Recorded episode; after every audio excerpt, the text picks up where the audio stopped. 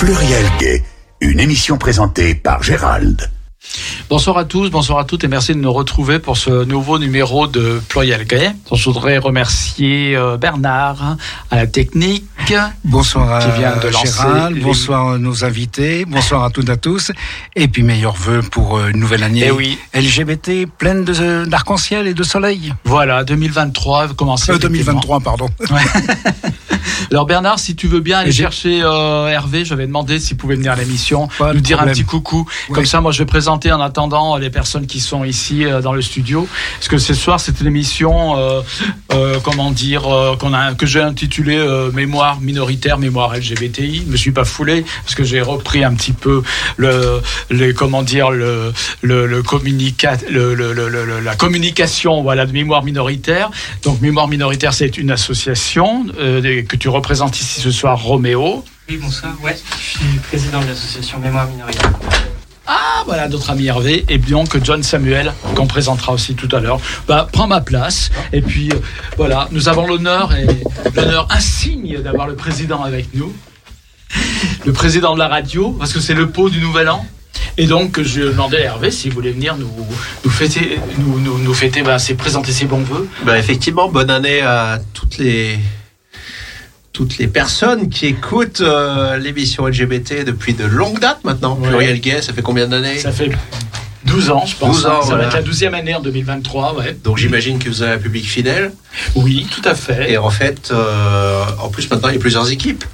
Exactement. Plusieurs émissions, plusieurs Ouais. thèmes, donc plusieurs émissions. Qu'est-ce Ouais. qu'il faut vous souhaiter alors à, Eh ben, à- à vous et à vos auditeurs?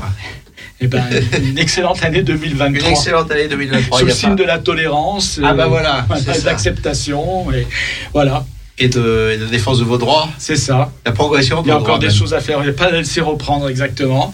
Ben, merci Hervé. En tout cas, euh, nous, on aime beaucoup venir ici à Radio Pluriel, évidemment. Ça fait 12 ans, comme tu le disais, Oui, qu'on fait. fait l'émission, que l'équipe n'étais pas président à l'époque. Oui, c'est vrai, c'est vrai. Et on, on dira aussi que depuis euh, la fin de l'année dernière, en plus, on est diffusé au-delà de. Alors en effet, oui, bonjour aux Viennois aussi maintenant, Eh oui. euh, depuis euh, quelques semaines. hein. Ouais, depuis début décembre, en fait. On est rediffusé le vendredi soir de 22h à minuit sur la radio, Croc Radio. Voilà, à Vienne, donc qui émet dans le Nord-Isère. C'est plutôt sympa. Comme ça, on élargit notre audience.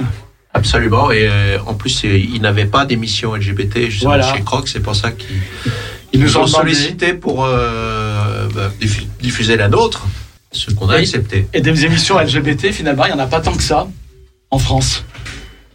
Bah, C'est-à-dire qu'en fait, je pense que le problème qu'ils avaient, c'est que l'actu LGBT strictement viennoise, Et peut-être- ça, ça doit être, ça doit être assez compliqué de faire 52 heures dans Et l'année. en même temps, Vienne, c'est à côté de Lyon, donc il y a quand même des, exactement. des événements qu'on peut annoncer qui concernent aussi les Viennois. Exactement. Bah, merci en tout cas, Hervé. Mais je- Et à toi aussi, une très bonne année. Merci. Monsieur le Président. Merci. Donc, reprenons le cours de notre émission. Alors, euh, j'étais en train de présenter John, John Samuel. Alors, John Samuel, euh, en fait, euh, ce qui te motive, ce qui te passionne, c'est de faire, de créer en France, qui existe déjà ailleurs, et parfois depuis longtemps, un mois de l'histoire LGBTI+. C'est à travers ça qu'on s'est rencontrés. Voilà. Mais il faut savoir que toi, tu ne pars pas de rien, euh, puisqu'il existe déjà des choses, mais nous parlerons tout à l'heure. Donc, je rappelle, je récapitule Roméo de mémoire minoritaire et John Samuel, initiateur donc de ce qui potentiellement pourra être un événement euh, français aussi, et serait donc le mois de l'histoire LGBTI+. Alors, on a compris donc, euh, comme je disais, qu'on va parler de mémoire collective. Alors, dans un premier temps, on va parler peut-être façon, de façon un petit peu générale euh, de la mémoire. Alors, l'importance de la mémoire, l'importance de transmettre la mémoire, voilà, et l'importance de transmettre une mémoire collective LGBTI. Alors, pour certains ou certaines, peut-être, euh, ça semble pas aller de soi. Pourquoi? Ben voilà, pourquoi Pourquoi une mémoire LGBTI+. Pourquoi on a besoin d'une mémoire Ouais. LGBTI euh, Bah, il n'y a pas grand monde qui sait qu'il y a une histoire euh, spécifique euh, LGBTI en fait. Et rien que ça, bah, c'est peut-être aussi un indice euh, pour dire qu'on manque aussi bah, de, de, de ces ressources. Et il y a peut-être un jugement un petit peu hâtif qu'on peut avoir. Bah, si on n'a pas d'informations dessus, ça veut dire que ça n'existe pas. Et bah en fait, si ça existe, mais il faut encore l'écrire, la conserver, la faire et puis aussi en prendre soin et la transmettre. Et du coup, c'est un petit peu le rôle euh, bah, qu'on a, en tout cas euh, dans l'association, et puis euh, aussi dans le réseau qu'on essaye de porter à Lyon et puis en France. Et je pense que l'initiative de John Samuel s'inscrit aussi là-dessus et sur, sur ces besoins-là. Il faut savoir qu'en France, euh, enfin, euh, l'histoire LGBTI, euh, strictement, on va dire, si on remonte à la première fois où le mot homosexuel a été prononcé ou écrit en France, c'est la toute fin du 19e siècle. Et avant, ça ne veut pas dire qu'on ne peut pas retrouver des traces, des pratiques qu'on peut accrocher à cette histoire-là. Mais c'est finalement une histoire assez récente et qu'on connaît peu. Mmh. Et on a encore besoin bah, de la défricher. Euh, de la conserver, de la mettre en valeur, de la transmettre, parce que euh, bah, connaître aussi cette histoire-là, ça permet aussi bah, de lutter contre les préjugés, et si on lutte contre les préjugés, on lutte contre les violences. D'accord, donc euh, c'est un besoin, un besoin de reconnaissance, un petit peu aussi oui, c'est un besoin de, reconnaissance. Enfin, dans les années 90, il y a eu de nombreuses associations et de militants LGBT donc, qui se sont battus pour, pour se souvenir des, des disparus de l'épidémie du sida et qui se battent encore aujourd'hui pour, pour ces mémoires-là. Et puis aussi dans les années 90, c'est un moment euh, où on prend vraiment conscience euh, bah, qu'on a un peu effacé l'histoire, par exemple, de la déportation et euh, des militants euh, homosexuels ou même de personnes juste qui vivaient euh, leur homosexualité. Alors dans les années 40 et 50, on appelle ça aussi l'homophilie et, euh, et qui ont été déportés. Et cette mémoire-là euh, du triangle rose pour euh, pour les hommes, mais aussi du triangle du, triangle noir pour les lesbiennes et, et les asociaux, on, on l'a un peu oublié en fait. Et donc c'est important de, de, vraiment essayer de reporter ça et de, de, de faire connaître ces histoires-là. Alors nous, on travaille sur les mémoires et on fait la différence entre mémoire et histoire. L'histoire, on le laisse ça aux historiens, une pratique vraiment scientifique, étayée de faits.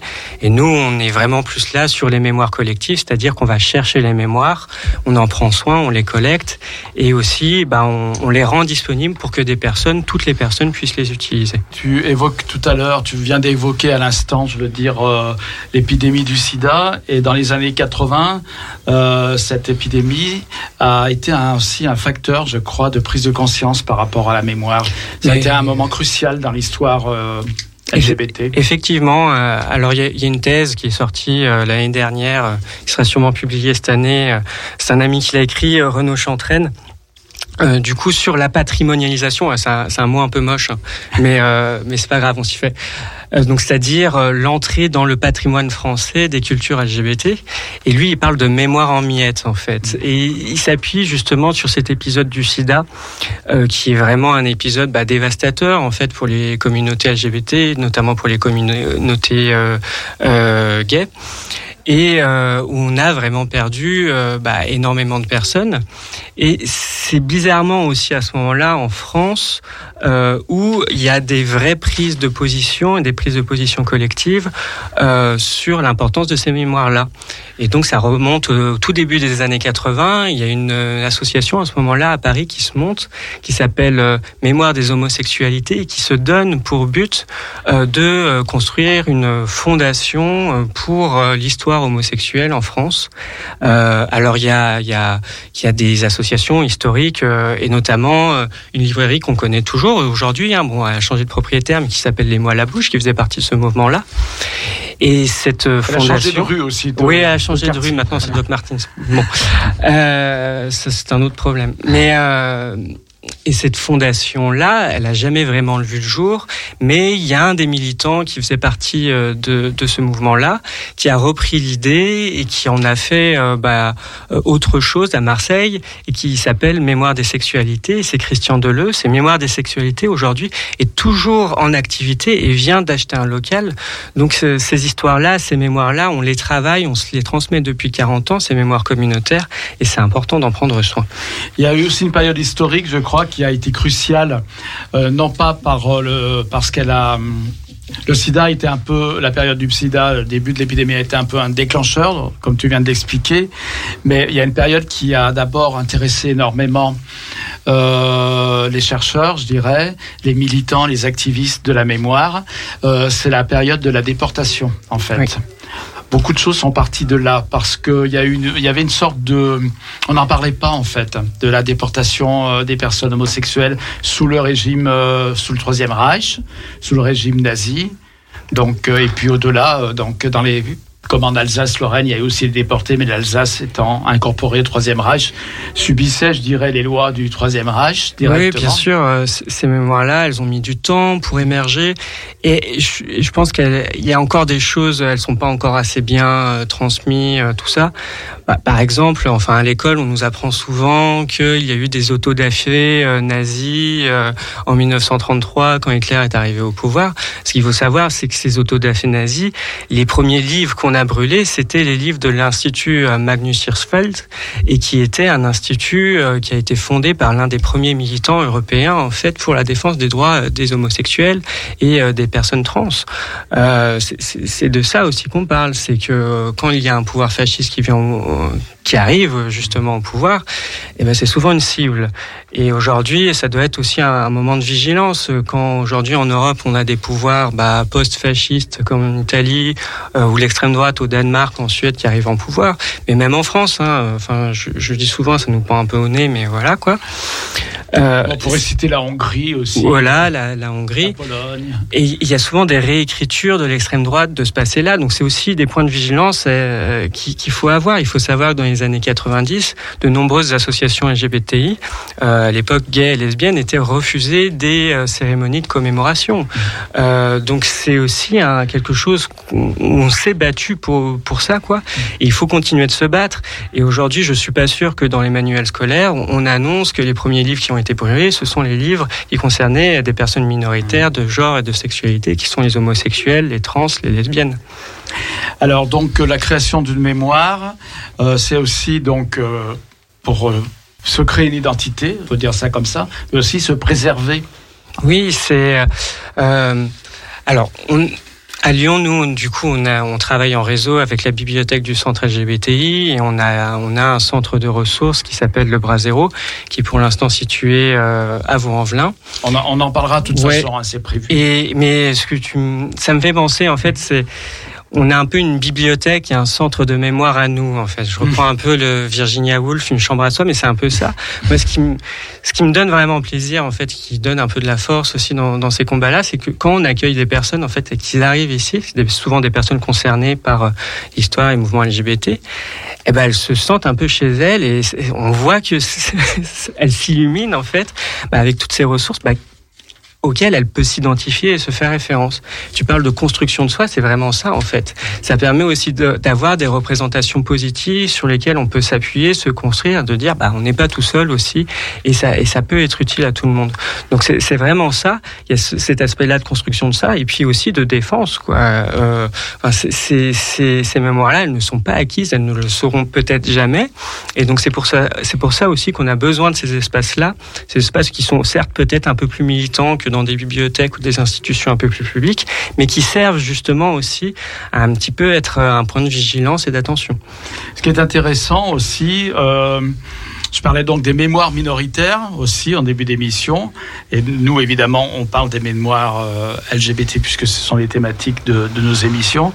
Mais quelle, quelle différence justement entre cette mémoire-là, les mémoires LGBT et d'autres mémoires collectives Parce qu'on a l'impression finalement que les mémoires LGBT, ça va pas de soi, alors que pour d'autres mémoires collectives, euh, ça va de soi. Il y a déjà une mémoire euh, dans les mémoires euh, d'autres euh, d'autres catégories, je dirais. Il peut y avoir une transmission familiale, par exemple, qui n'existe évidemment pas euh, dans la communauté ou très rarement dans la communauté LGBT.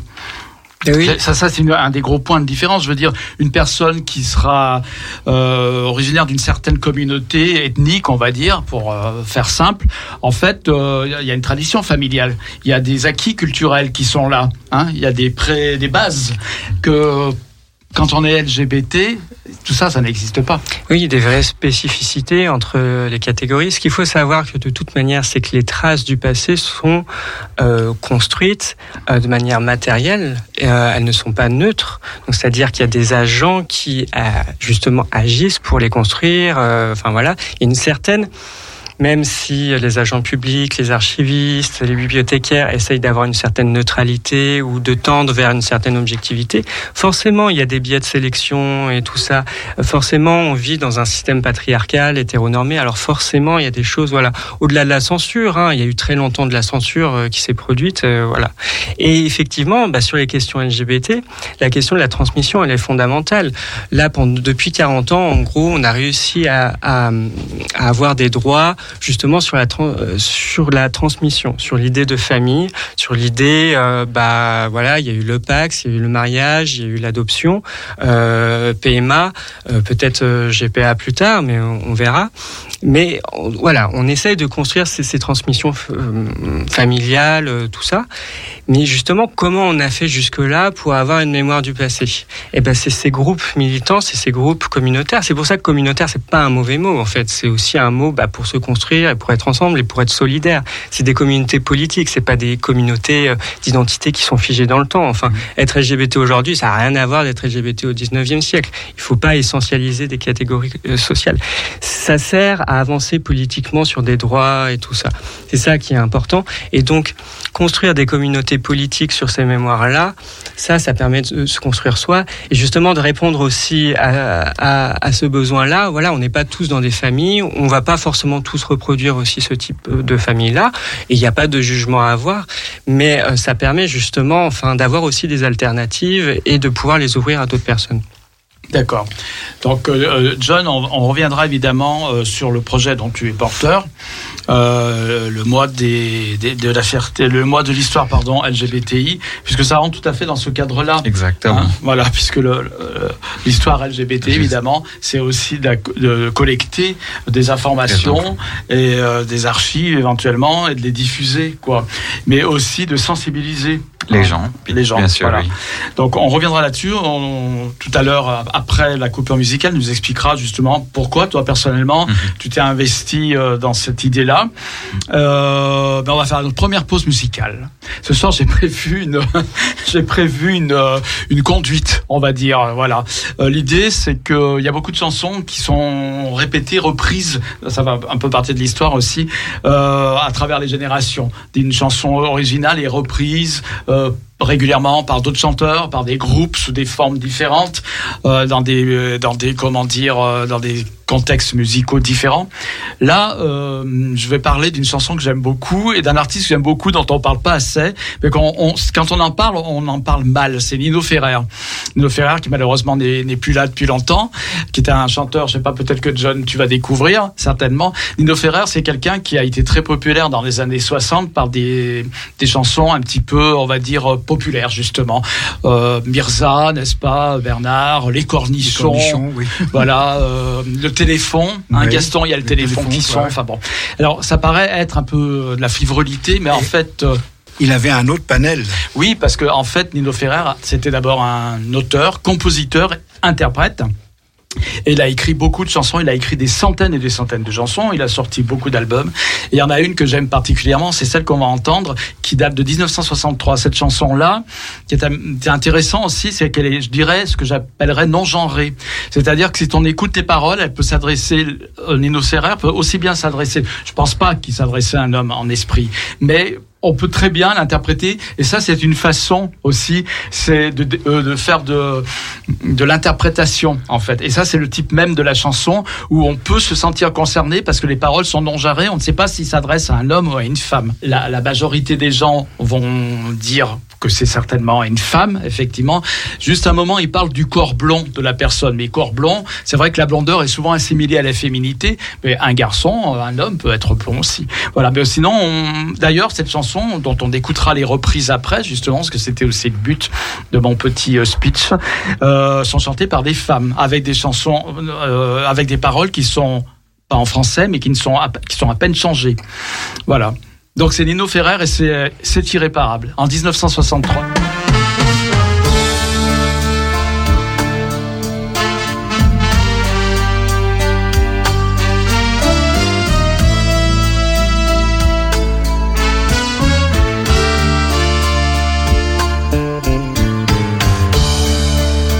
Je sais que c'est fini.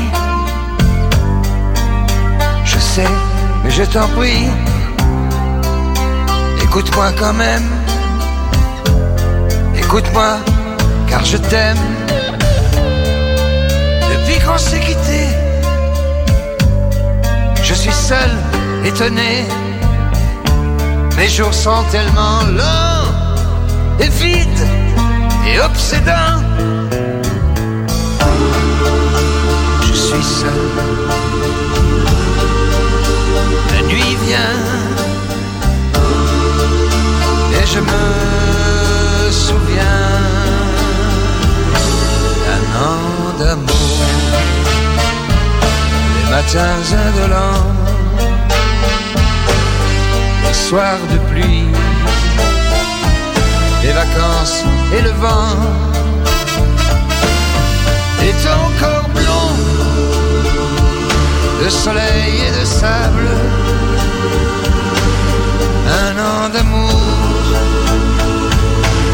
c'est irréparable.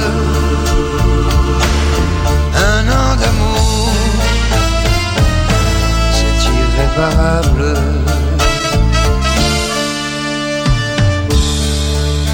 Maintenant ce n'est plus moi,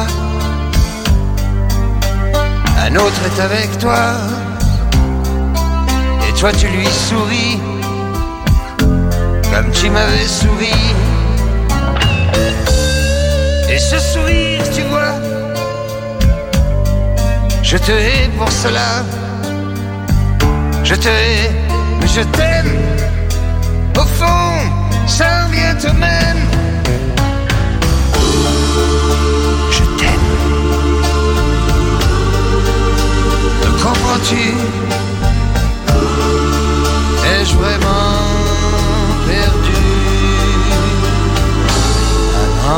Des années de regrets Des feuilles mortes. Et le temps passé L'automne emporte Les rêves et les fables. Un an d'amour c'est irréparable.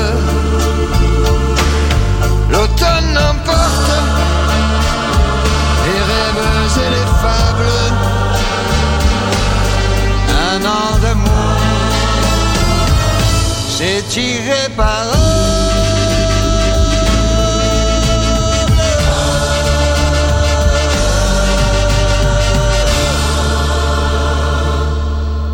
Pluriel, pluriel, pluriel, pluriel, pluriel. Yeah. Voilà, c'est donc Nino Ferrer avec C'est irréparable.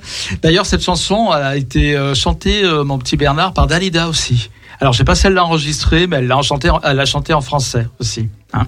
Voilà. Après, on verra comment elle a été déclinée dans d'autres langues. Oui, je t'assure, il y a des, il y a des images, des images d'archives justement. Ah, bah, je savais pas. Voilà.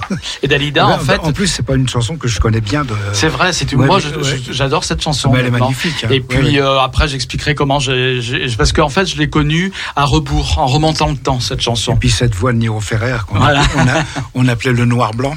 Voilà, c'est ça.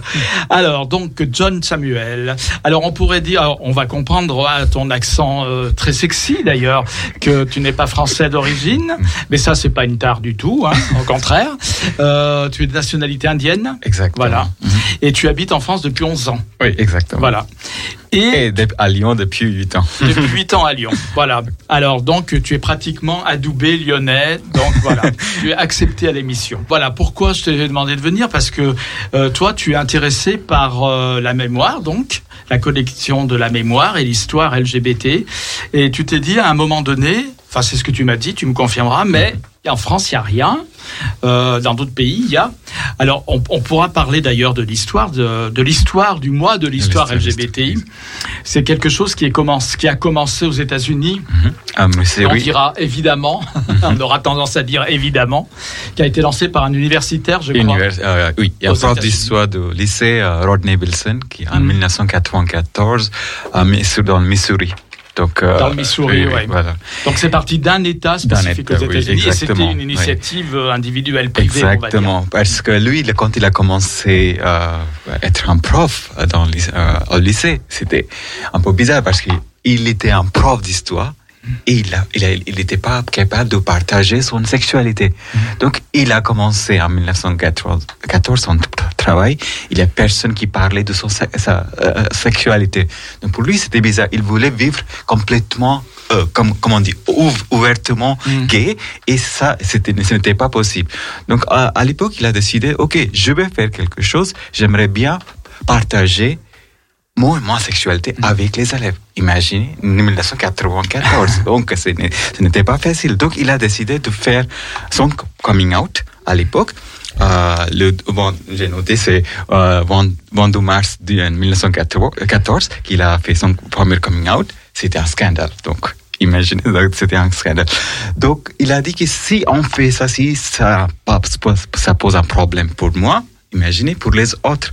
Donc, il a comme, il a comme euh, décidé de créer le mois des histoires LGBT la même année en octobre. Donc, à partir de octobre 1994, on, on fait euh, un mois de histoire LGBT ou LGBT History Month. Ah, on disait à l'époque c'était LGBT History Month. Aujourd'hui, on essaye d'être encore plus inclusif. On dit Inclusif. LG, LGBTIQ+, Q, voilà, voilà. pour inclure toutes les, les autres communautés dans, Mhm. euh, qui sont intéressées par partager l'histoire de leur communauté. Voilà. Donc c'est parti euh, de cette université du Missouri, en fait, grâce à cette Personne- euh, qui et ça fait tache d'huile après aux États-Unis, c'est ça? Mhm, vrai. Dans plusieurs États. Alors on suppose que ça c'est certainement variable d'un État à un autre, oui, puisqu'il y a des États plus conservateurs Oui, que d'autres.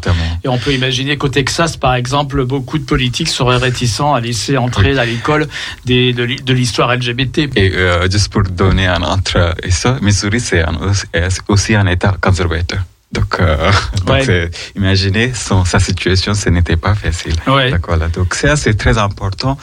On- donc, par exemple, aujourd'hui, on ne parle pas. Aujourd'hui, on a beaucoup de lois, on a des, des avancées LGBT+. Mais on a oublié qu'on est arrivé là grâce à ces mani- manifestants, des, des militants, des activistes qui ont, et des associations qui ont contribué beaucoup pour la communauté. Donc, par exemple, je vais vous donner une, euh, une anecdote. En euh, 2021, euh, juin, euh, j'étais dans le marché de fierté à Lyon. J'ai senti l'énergie des, des gens. J'étais, ah, j'étais là. J'ai pas eu ça. J'ai- J'étais triste. On n'a pas eu, j'ai pas eu ça, mais en, même temps, j'étais là, waouh, ça c'est, ça c'est l'énergie positive et on est là grâce à tous ces militants, grâce à toutes ces associations qui ont fait du travail pour nous. Et on, on- et on doit raconter cette histoire. Donc, c'était euh, juin 2021. Donc, même avant, je continuais à contribuer un petit peu euh, sur cette histoire de documenter l'histoire. J'ai pas parlé euh, qu'est-ce que je fais. Donc, je suis enseignant-chercheur en informatique à, à la, à- la base. Et euh, à côté, je travaille. Je suis aussi un contributeur euh, sur les projets Wikimedia, notamment Wikidata, Wiki, euh, Wikipedia et Wikidata, euh, Wikimedia Commons, c'est-à-dire pour les Parce photos. qu'en fait, la constatation aussi, ça a été que euh, la, la- la naissance du mois LGBT aux États-Unis, donc euh, a été euh, toutes les années, ça s'est célébré au mois d'octobre, ça s'est agrandi. Alors, on, pourra dire aussi quand même qu'aux États-Unis, ça n'a pas été institutionnalisé. Non, non, c'est c'est- uniquement, euh, voilà, hein, de ça la. commence à être ça maintenant l'année dernière par exemple l'année dernière Ouais. on voit beaucoup d'universités qui ont commencé à fêter euh, Voilà. LGBT History Voilà. Month là-bas donc Et peut-être que certains États, je sais pas, on oh, peut c'est difficile imaginer. oui il y a des, des endroits Mais il y, a, il y a difficile. aussi des endroits, je pense par exemple à la Californie, tout de suite qui me vient à l'esprit, où des villes comme San Francisco peuvent s'associer, etc. Donc là, des institutions publiques, mais à la base, il s'agit bien d'institutions privées en fait, Oui. d'initiatives privées, voilà, exactement. relayées après, bon, par les universités, dans- c'est le cas, ou des musées, des- à travers des, musées, expositions, etc. Voilà. Et puis euh, donc ça existe aussi au Canada. Et ça existe au Canada Voilà, ça ensuite, existe au Royaume-Uni en Allemagne Voilà. Après, c'est venu en Europe. Voilà. Oui, après, c'est venu Voilà. en Europe. Donc, euh, pour donner quelques chiffres, donc, en Europe, il y a euh, modèle euh, histoire LGBT euh, en, en Finlande, Mhm. en Allemagne, en Hongrie Ouais. aussi. Donc, euh, Justement. Alors, est-ce que c'était avant ou lu- après Victor Orban On peut se poser la question. J'étais un peu étonné quand j'ai lu ça. Ah, ok. Donc, euh, parce que moi, je suis aussi- partie de la com- euh, comité international pour Mhm. la, le mois de histoire LGBT. Donc, les personnes de Hongrie sont aussi dans cette communauté. Donc, c'est-à-dire qu'ils font ça. Mais avant, c'était un mois de février et cette année, ils vont faire un mois de mars. D'accord. Euh, une autre chose qui est assez importante, euh, l'année dernière, la, c'était la première fois on a fêté mois de l'histoire LGBT+ en Italie. Ouais. Et donc c'était euh, là. Et moi j'ai lu ça en mois d'octobre 2021, donc sur les réseaux sociaux. J'étais là, ah. Ok, Ouais. c'est pas mal. Donc euh, pourquoi pas en France? Donc euh, pourquoi pas on ne fait pas Oui, parce que finalement, pourquoi pas en France? Effectivement, pourquoi la Hongrie de Viktor Orban aurait un mois de l'histoire LGBT et pas la France quand même. Mais toi, euh, donc euh, voilà, c'est ton idée. Mais tu as réussi à créer quelque chose alors avec des collaborateurs Ah, avec des collaborateurs. et des collaboratrices. Déjà, il y a donc quelque chose qui existe à travers, euh, enfin, ce qui concerne le mois de l'histoire LGBTI+, Mhm. donc euh, de- en France. Et donc c'est ce que tu avais commencé à évoquer. Et toi, on va rappeler aussi que ton métier à la base, ça n'a rien à voir avec tes activités militantes. Exactement. Es alors, euh, vas-y, dis-moi, programmeur euh, Je suis informatique. informatique, mais j'enseigne en informatique. Je suis aussi un chercheur Voilà. en informatique. Voilà, chercheur informatique. Et en même temps, euh, tes compétences peuvent aussi servir dans tes activités militantes. Exactement. Du coup, tu as pensé à Internet. Oui. Évidemment, on ne peut que penser à Internet maintenant. C'est souvent par là qu'on commence. Oui. Donc, il existe quand même un mois, on va dire, virtuel, hein, quelque part. Exactement. Est-ce qu'on peut dire comme ça Oui, on peut Ouais. dire comme ça, bien sûr. Alors, comment ça se passe un petit peu Wikipédia, c'est ah, sur sur- Wikipédia, donc, donc- tu disais Euh, sur Wikipédia, par exemple, euh, la communauté Wikipédia francophone, on a un mois dédié, un mois de fierté, mois de juin. Donc ça, c'est fait par une asso- association ou un projet, les 100 pages. J'aimerais bien dire sur les, les, les 100 pages après, parce qu'on a parlé de billets. Donc c'est pour moi, euh, a évoqué un sujet assez important, billets. Et donc c'est aussi euh, pourquoi j'ai fait ça, parce que moi je sais que si on parle pas sur ce type de sujet, et si on n'écrit pas, si on ne documente pas, les gens ne peuvent pas savoir sur ces idées. Donc euh, voilà, donc je viendrai après. Mais euh, cette association, ce projet euh, contient beaucoup de contributeurs, contributrices qui contribuent sur les sujets LGBT, euh, plus. Et donc ils ont euh, commencé en- il y a quelques années, donc c'était l'année 2022, c'était la troisième édition de Editathon. Quand, quand je dis mot Editathon, c'est-à-dire écrire des articles sur Wikipédia sur les thèmes LGBTIQ+. Donc, euh, j'ai contacté euh, les 100 pages sur ce sujet. J'ai dit, j'aimerais bien faire moi de l'histoire LGBTIQ+, avec vous.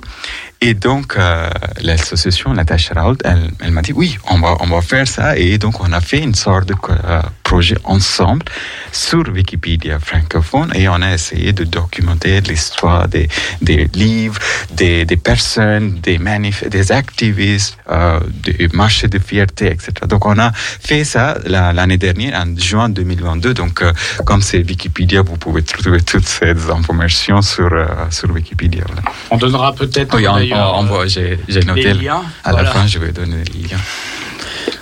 Euh, ok, donc pour euh, quand j'aimerais bien parler aussi sur la- l'aspect billet, pourquoi billet c'est important.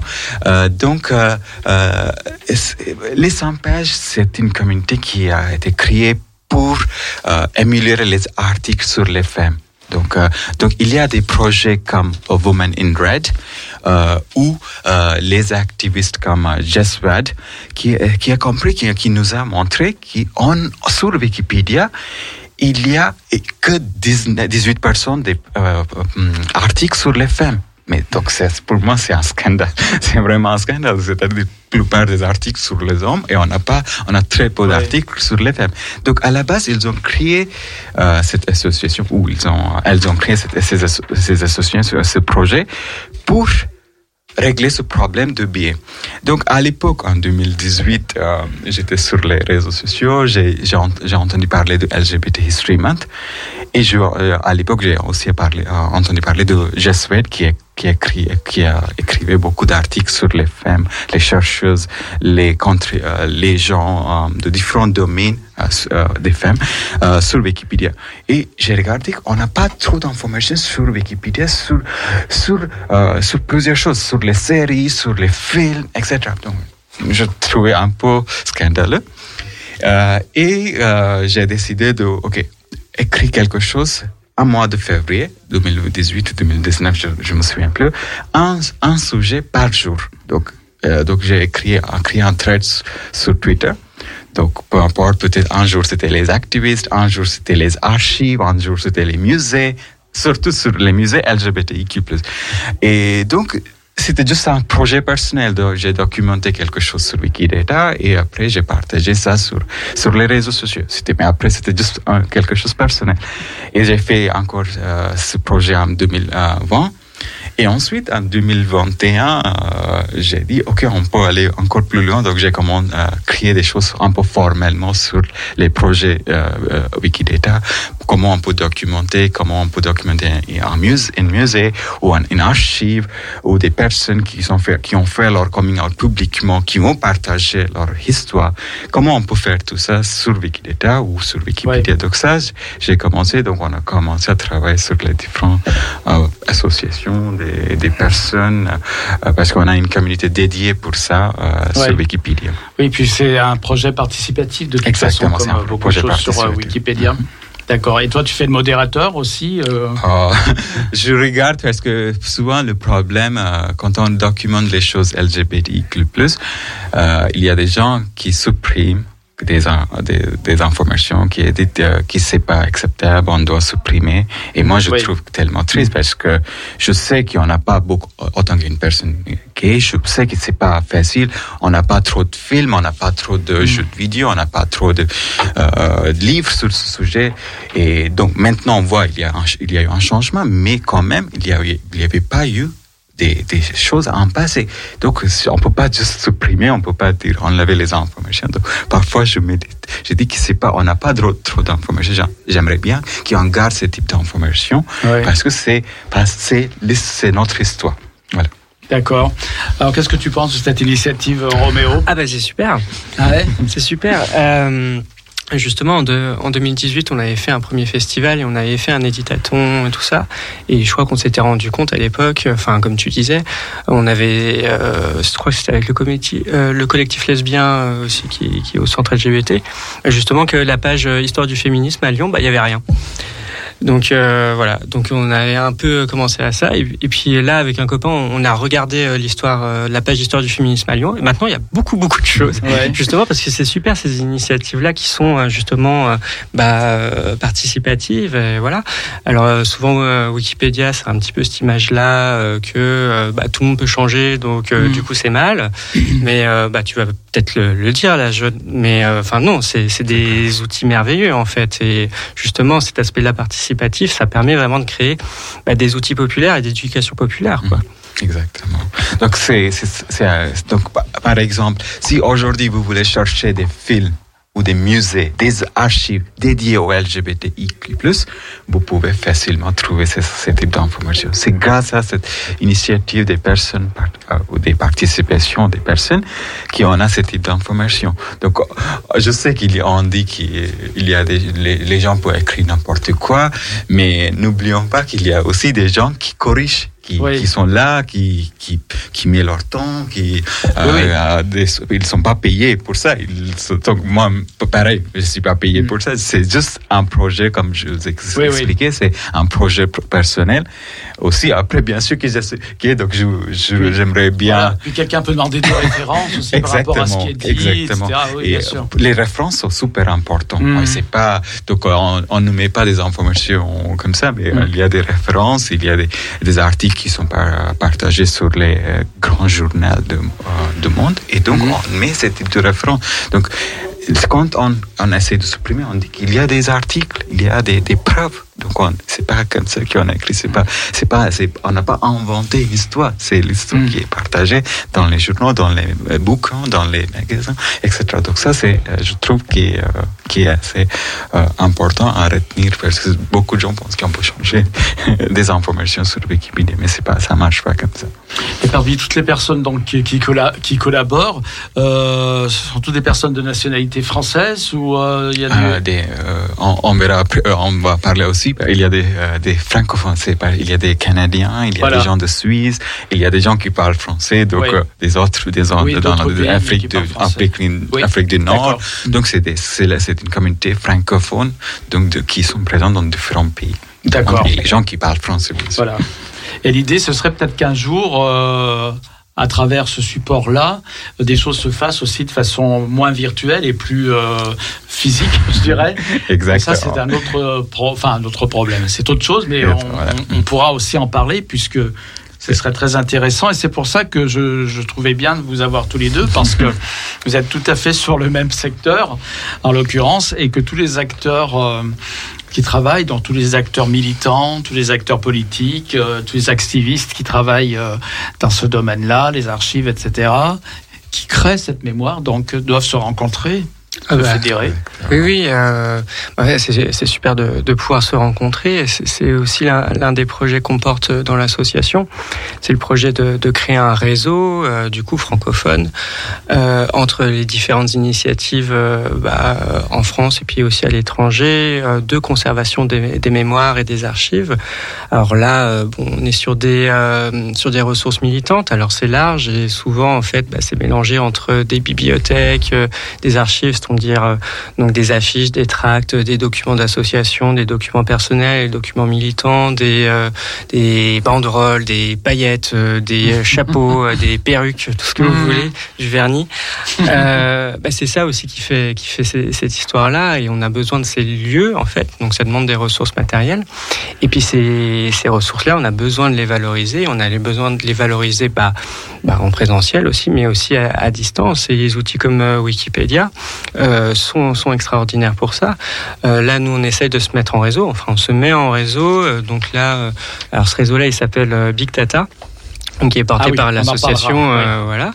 Et, euh, et Big Data, c'est ça justement aussi, c'est de se mettre en réseau avec ces communautés-là pour pouvoir porter ce type de projet aussi et pour pouvoir les mettre à disposition. C'est-à-dire qu'on va avoir des espaces aujourd'hui de numérisation sur Big Data de ces ressources-là. Et donc on fait une espèce de cartographie du web et je pense à mon avis que ça peut vous servir. Ouais.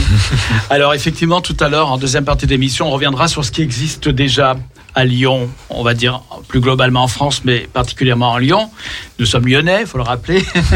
Euh, il existe en plus des choses intéressantes à Lyon. Hein, mémoire minoritaire en fait partie, mais il y a aussi d'autres choses dont nous pourrons que nous évoquerons tout à l'heure. Pour revenir à des choses un peu plus générales, comment se construit donc la mémoire LGBTI+, puisqu'on on parle d'une construction finalement. Qu'est-ce qu'on va prendre? Alors, je dis ça parce que, par exemple, on va me dire, est-ce que, est-ce que Genet, Proust peuvent être considérés comme faisant partie intégrante euh, de cette mémoire LGBTI+, ou pas? Ou d'autres, hein, je parle Genet, oui, je l'ai dit, Proust, Gide, enfin, tous ceux, Colette, on va pas quand même citer des femmes, hein, Colette. Bon, alors certains vous disent... Mais non, c'est de la culture générale, c'est de la, c'est de la culture générale, c'est de la littérature française. On va pas enfermer ces auteurs euh, dans un contexte étroit qui serait celui euh, d'auteurs homosexuels ou lesbiennes, etc. Et ça, on l'entend souvent. Ouais. Hein. Et que répliquer à cela? Et que, et que, que- qu'en penses-tu déjà, toi, Roméo? Eh ben, je pense qu'il n'y a pas de réponse juste. Ouais. Euh, en fait, il y a plusieurs méthodes pour le faire, pour, euh, pour délimiter euh, ce qu'on veut dire.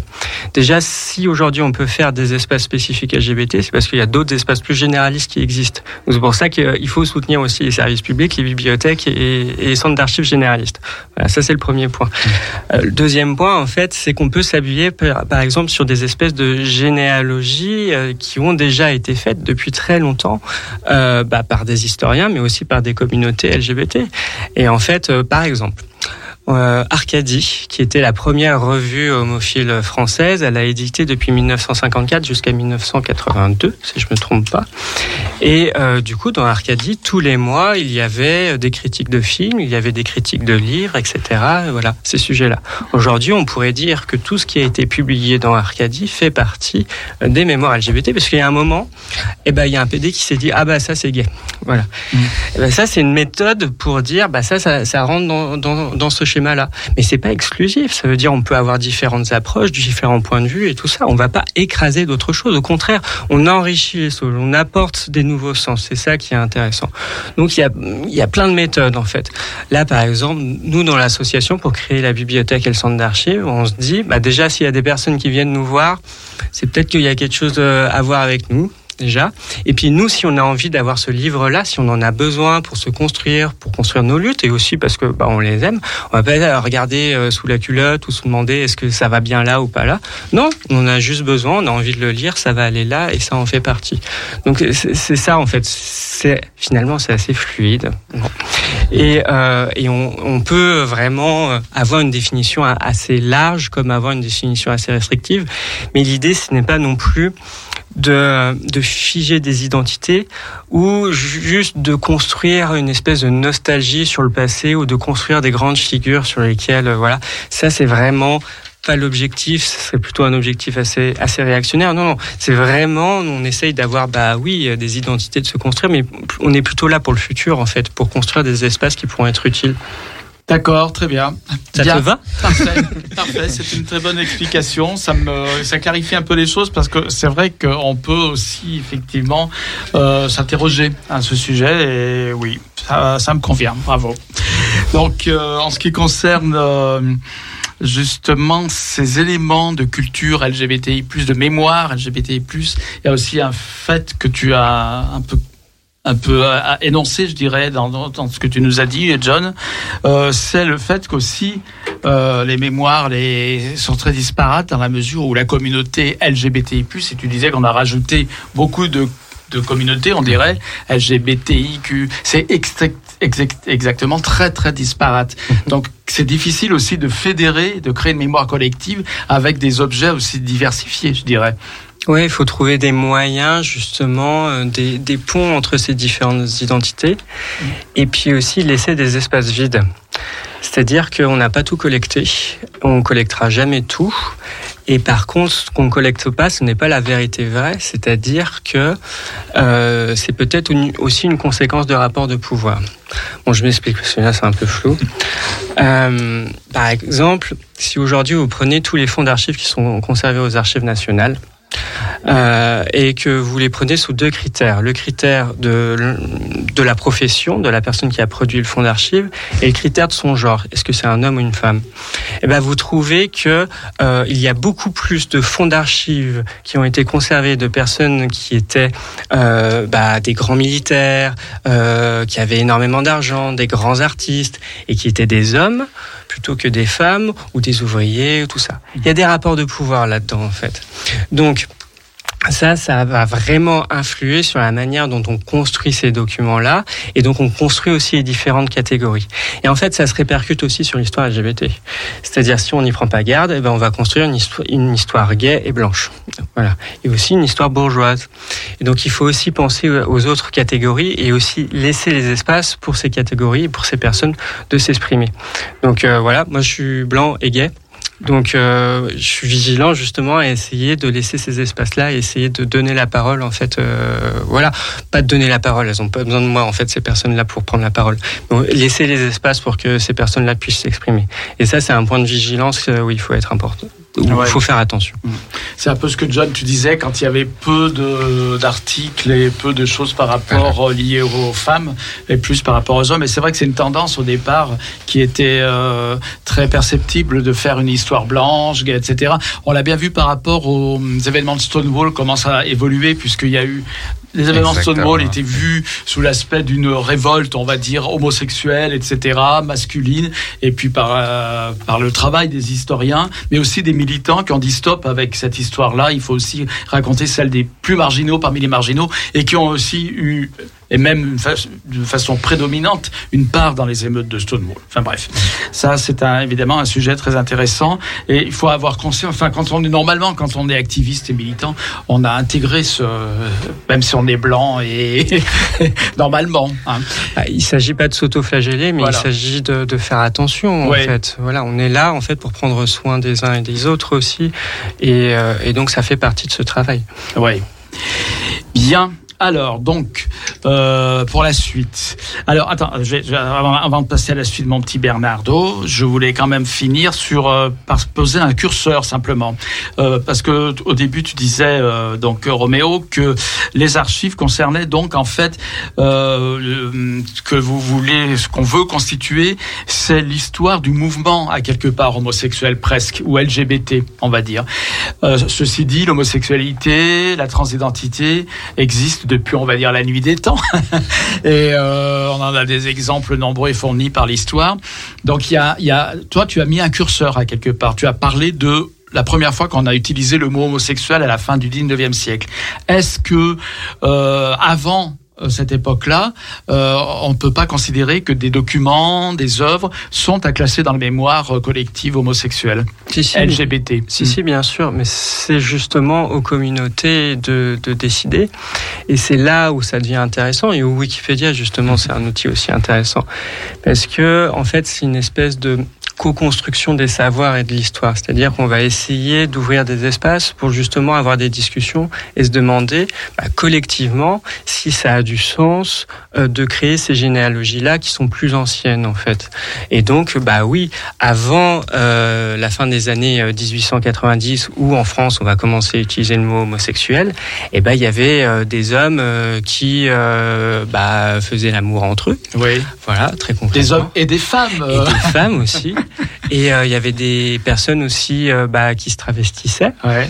Euh, donc il y avait toujours déjà ces, ces identités-là un petit peu plus fluides de genre ou de sexualité qui existaient déjà, mais sous d'autres mots, sous d'autres formes en fait. Et ça montre déjà bien aussi qu'il y a une construction historique qui évolue et que les choses changent, les choses politiques changent. Donc ça donne aussi de l'espoir au combat actuel. hein. Ouais.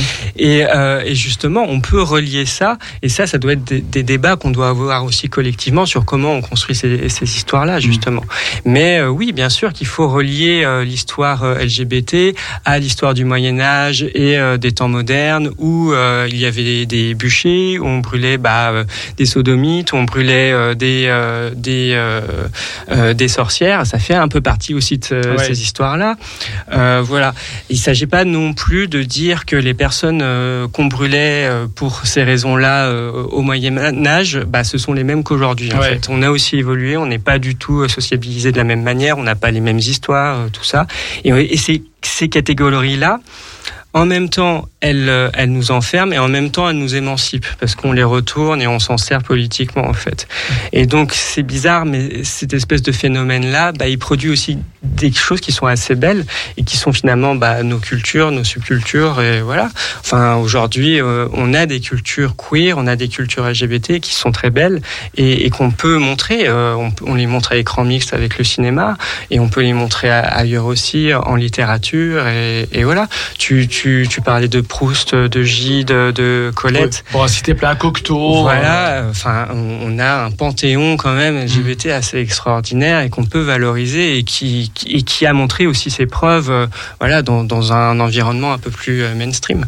Oui.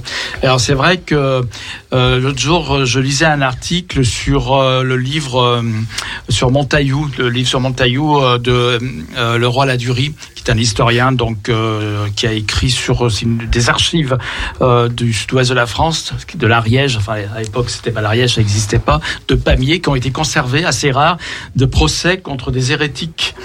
Et au Moyen Âge, donc on le sait, la sorcellerie était liée souvent à l'homosexualité. Voilà. Quand on voulait accuser quelqu'un de sorcellerie, on l'accusait aussi d'homosexualité. Mais on ne disait pas effectivement homosexualité, on parlait de sodomite. Voilà. Alors. Euh, cet article que je disais sur le roi Ladurie euh, disait euh, le roi Ladurie dans un euh, dans un de ses chapitres parle de l'homosexuel au Moyen Âge et ça c'est complètement anachronique parce que personne au Moyen Âge s'identifiait comme homosexuel. On ne s'identifiait pas, à- à travers une, une activité euh, sexuelle en fait ou sentimentale. Voilà. L'homosexualité, d'ailleurs, le mot a été créé à la fin du 19e siècle. Donc, quand on crée des archives, par exemple, dans les mémoires de le, le roi Ladurie, enfin les mémoires, dans le livre de le roi Ladurie, qui est très bien fait d'ailleurs, hein, puisqu'il se parle d'archives exceptionnellement conservées du XIIIe siècle, quand même, c'est assez rare, où on voit les premiers procès d'ailleurs de personnes pour sodomie documentés. Les procès étaient détruits d'abord la plupart du temps à ce moment-là.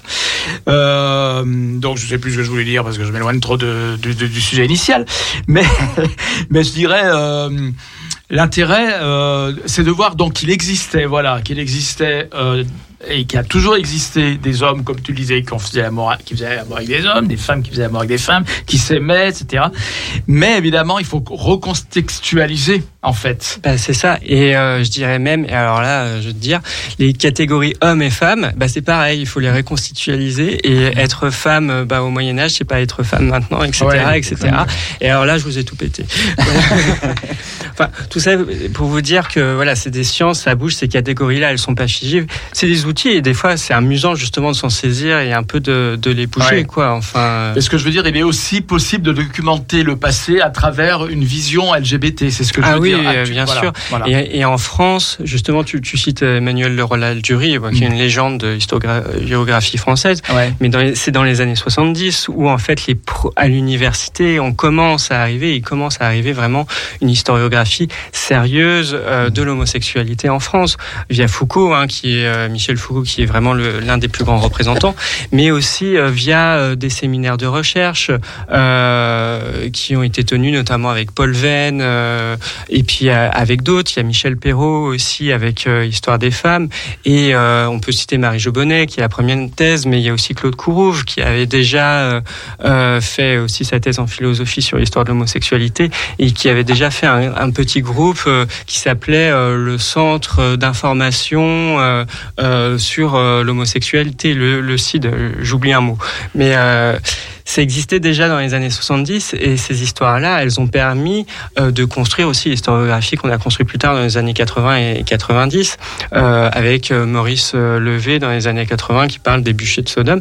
Et tu as cité quelque chose qui est fondamental et qui est super intéressant, c'est que les procès pour sodomie et pour bûcher étaient souvent brûlés sur le bûcher. C'est-à-dire que là, l'archive, on la crame. Mhm.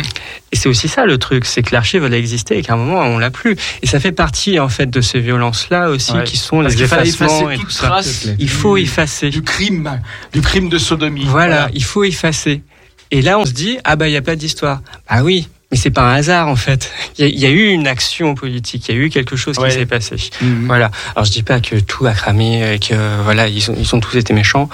Mais, mais justement, ça veut dire qu'il y a bien eu une action politique et qu'on peut aussi agir contre ça et que ça Ouais. sert aussi, justement, de créer des réseaux, bah, justement pour collecter ça et éviter que ça parte dans tous les sens, un petit peu centraliser ce genre d'informations. Et 700 ans après les bûchers évoqués par euh, le roi Ladurie, il y a eu l'autodafé donc de l'Institut Magnus Hirschfeld qui visait aussi à détruire euh, une certaine littérature, des, des témoignages, Voilà. etc. C'est une histoire brûlante. Voilà.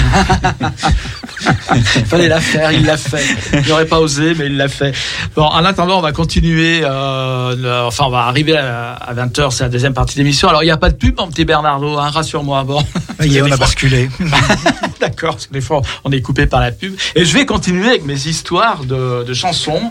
Donc on a entendu Nino Ferrer tout à l'heure en 1965 avec C'est irréparable. Et quelques années après, euh, deux ans après, alors il y a une grande chanteuse italienne qui s'appelle Mina, qui est toujours en vie, qui est très vieille maintenant, mais qui est une légende de la chanson italienne. Et euh, qui d'ailleurs une chanteuse qui a chanté dans beaucoup de langues, pas seulement en italien, chanté en français, en espagnol, en anglais, dans plein de langues. Et c'est une euh, très très grande dame de la chanson italienne. Elle s'appelle Mina donc. Et deux ans après, elle a repris cette chanson en italien donc. Alors les, les paroles ont été traduites pratiquement mot à mot du français à l'italien. Il est possible que Nino Ferrer l'ait écrite aussi en italien à l'origine parce que Nino Ferrer était franco-italien. Et en tout cas, Mina euh, la chante très bien. S'appelle Una. Alors c'est pas, elle a pas repris le titre C'est irréparable, mais le sous-titre de la chanson qui est Une année d'amour. Et donc ça devient en italien Un anno d'amore. Voilà, Mina. Et après, on va. Ah, mais je n'ai pas dit, Bernard, il faut quand même que je- j'explique. ah, ah, arrête la chanson. Je n'ai pas dit qu'après, on allait avoir Romain, Romano. Je suis toujours en ligne, là, c'est bon. Romano, notre ami Romain. On va l'appeler pendant la chanson, Laura. Romain Vallet, de la bibliothèque du centre LGBT, qui s'en occupe, en tout cas, euh, que nous connaissons bien ici. Et que nous aurons donc tout de suite après. euh, Oui, je t'amènerai le numéro de téléphone, mon petit Bernard. on fait notre sauce en direct pendant donc que nous, écouterons euh, Mina, donc un anneau d'amore. On va y arriver.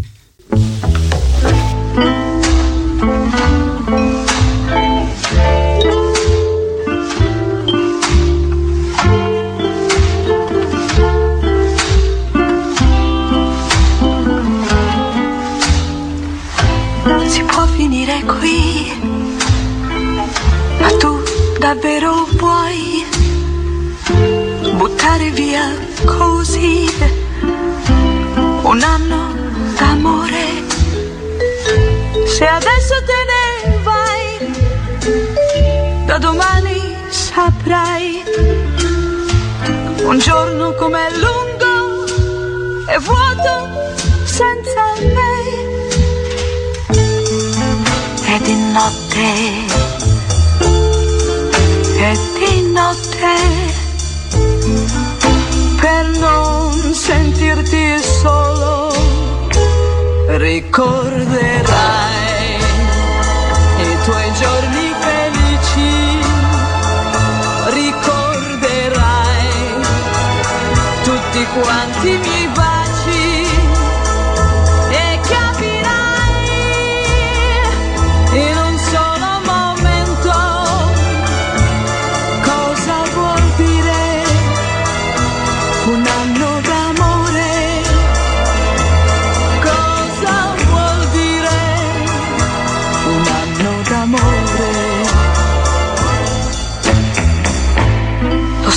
servirà e tu mi lascerai.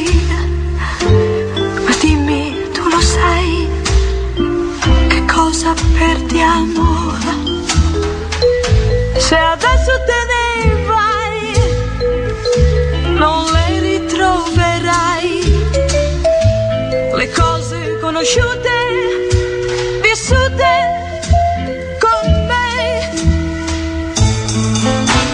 di notte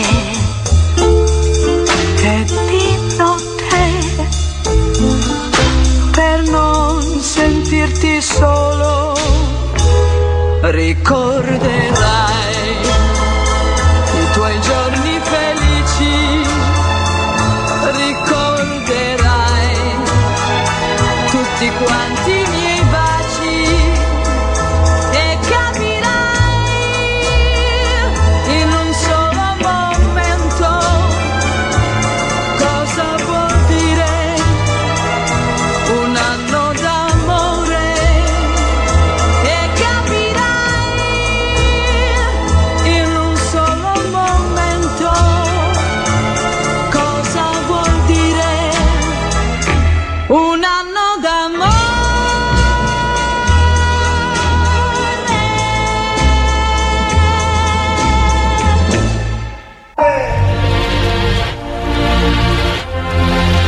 Pluriel Gay, une émission présentée par Gérald. Et oui, c'est moi. Nous sommes de retour donc euh, en studio. Euh, normalement, Romain est avec nous. Tout à fait, Gérald. Romain est là. Comment vas-tu, mon cher Romain? Très bien, merci Gérald. Bon, alors, Bonsoir à Roméo aussi. Salut. voilà, ben, Roméo et John, donc ils sont. Alors, je sais pas si tu as entendu le début de l'émission. On parle des mémoires minoritaires et en particulier des mémoires LGBTI. Et Mhm. j'ai pensé évidemment que tu serais tout à fait euh, intéressant aussi à écouter par rapport à tout ça. Mais aussi, on en profitera pour prendre des nouvelles de la bibliothèque, parce que je rappelle Mhm. que autrefois on te recevait beaucoup ici, on t'a- enfin beaucoup, souvent on t'a reçu en tant que rédacteur chef du magazine, du journal hétéroclite. Désormais, c'est sous la casquette de bibliothécaire du centre LGBTI qu'on te reçoit. Donc euh, la bibliothèque, on va en parler, on va en toucher deux mots. On va rappeler pour ceux qui et celles qui ne le sauraient pas encore, mais comment une chose pareille serait-elle possible Qu'il existe donc une bibliothèque au centre LGBTI et qui est euh, très dynamique actuellement depuis quelque temps. Euh, je, je ne voudrais pas euh, te, te- comment dire. Je sais que tu es quelqu'un de modeste, donc je ne dirais pas depuis que tu es arrivé, elle a pris euh, de l'envergure cette bibliothèque. Hum, Je voudrais, je sais que je connais ta modestie, donc je ne le dirai pas.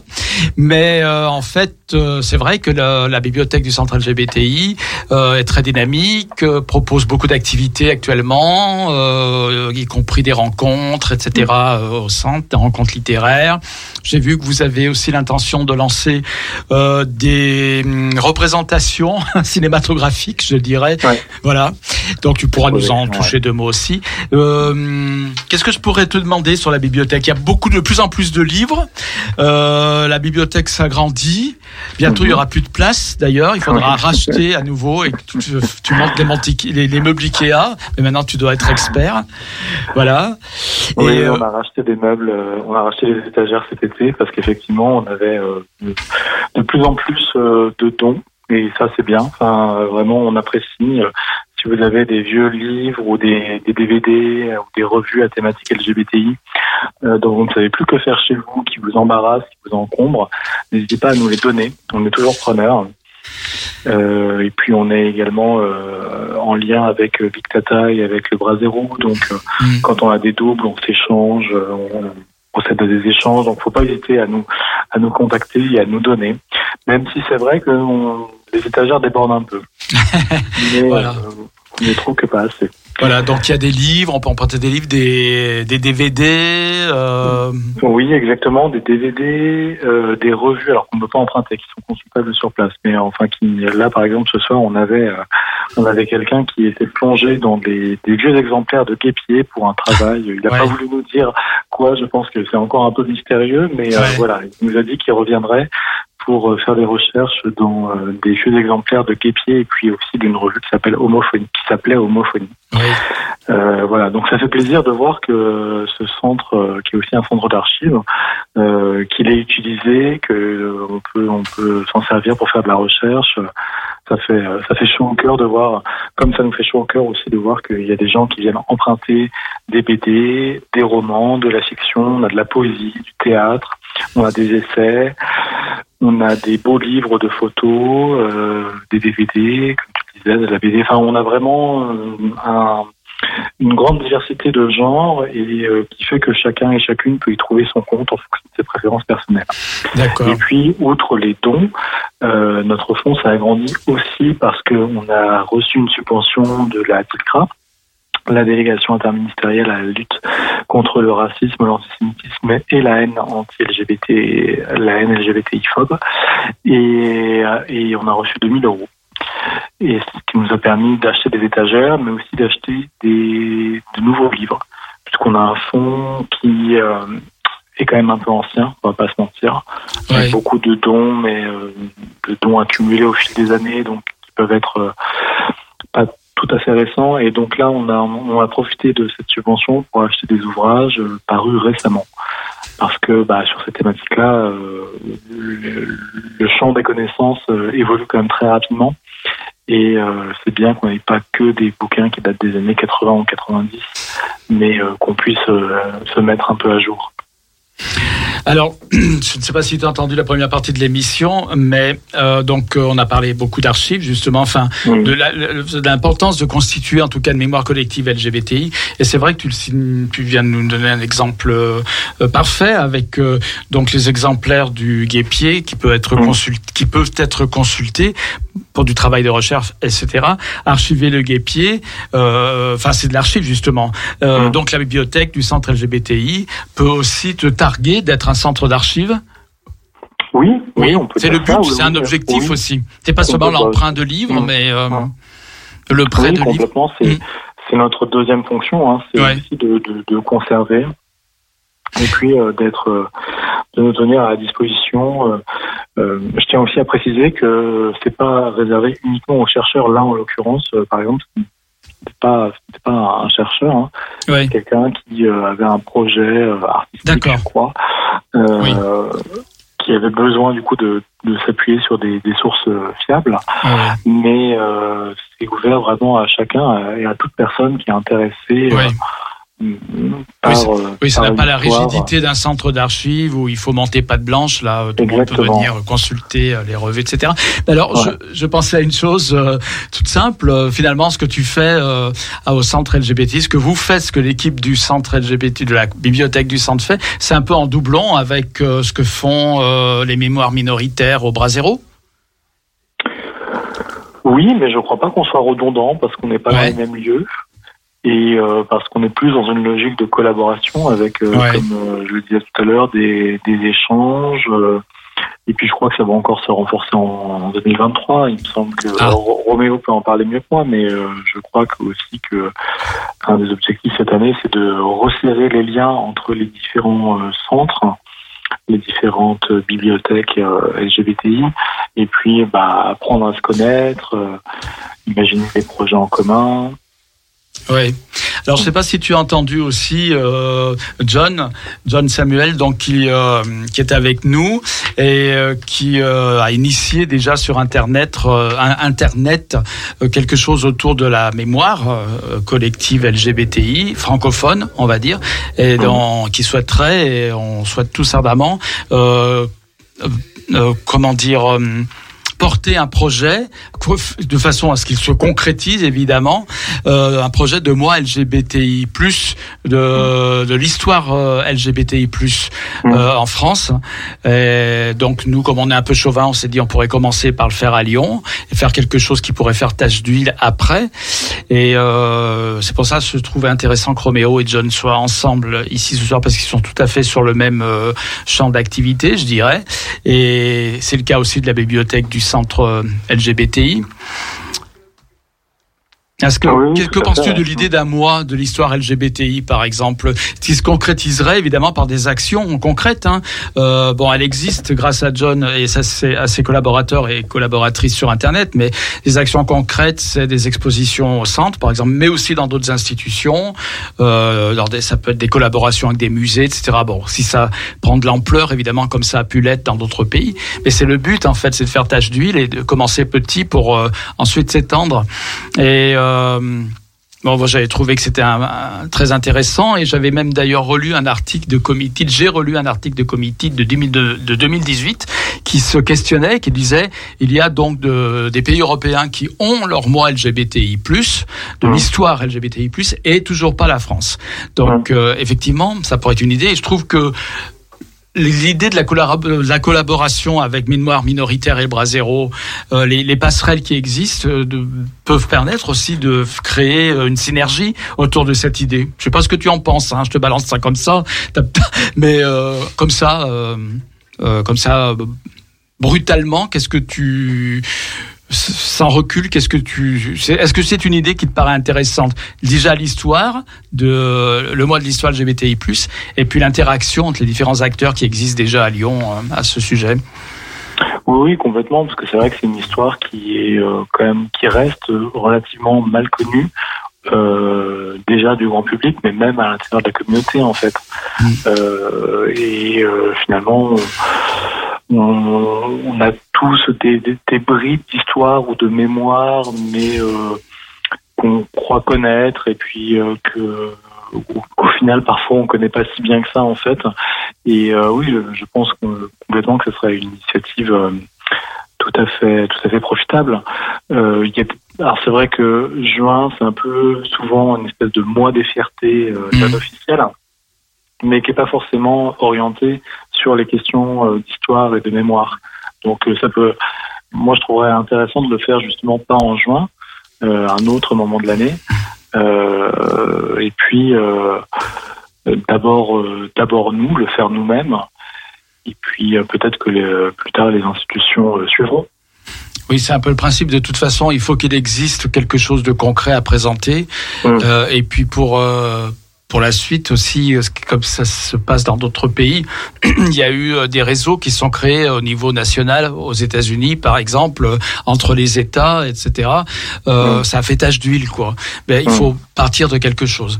Enfin, il y a, c'est pas. Il n'y a pas rien puisqu'il existe déjà. Donc, on, on donnera d'ailleurs les liens du, du Wikipédia.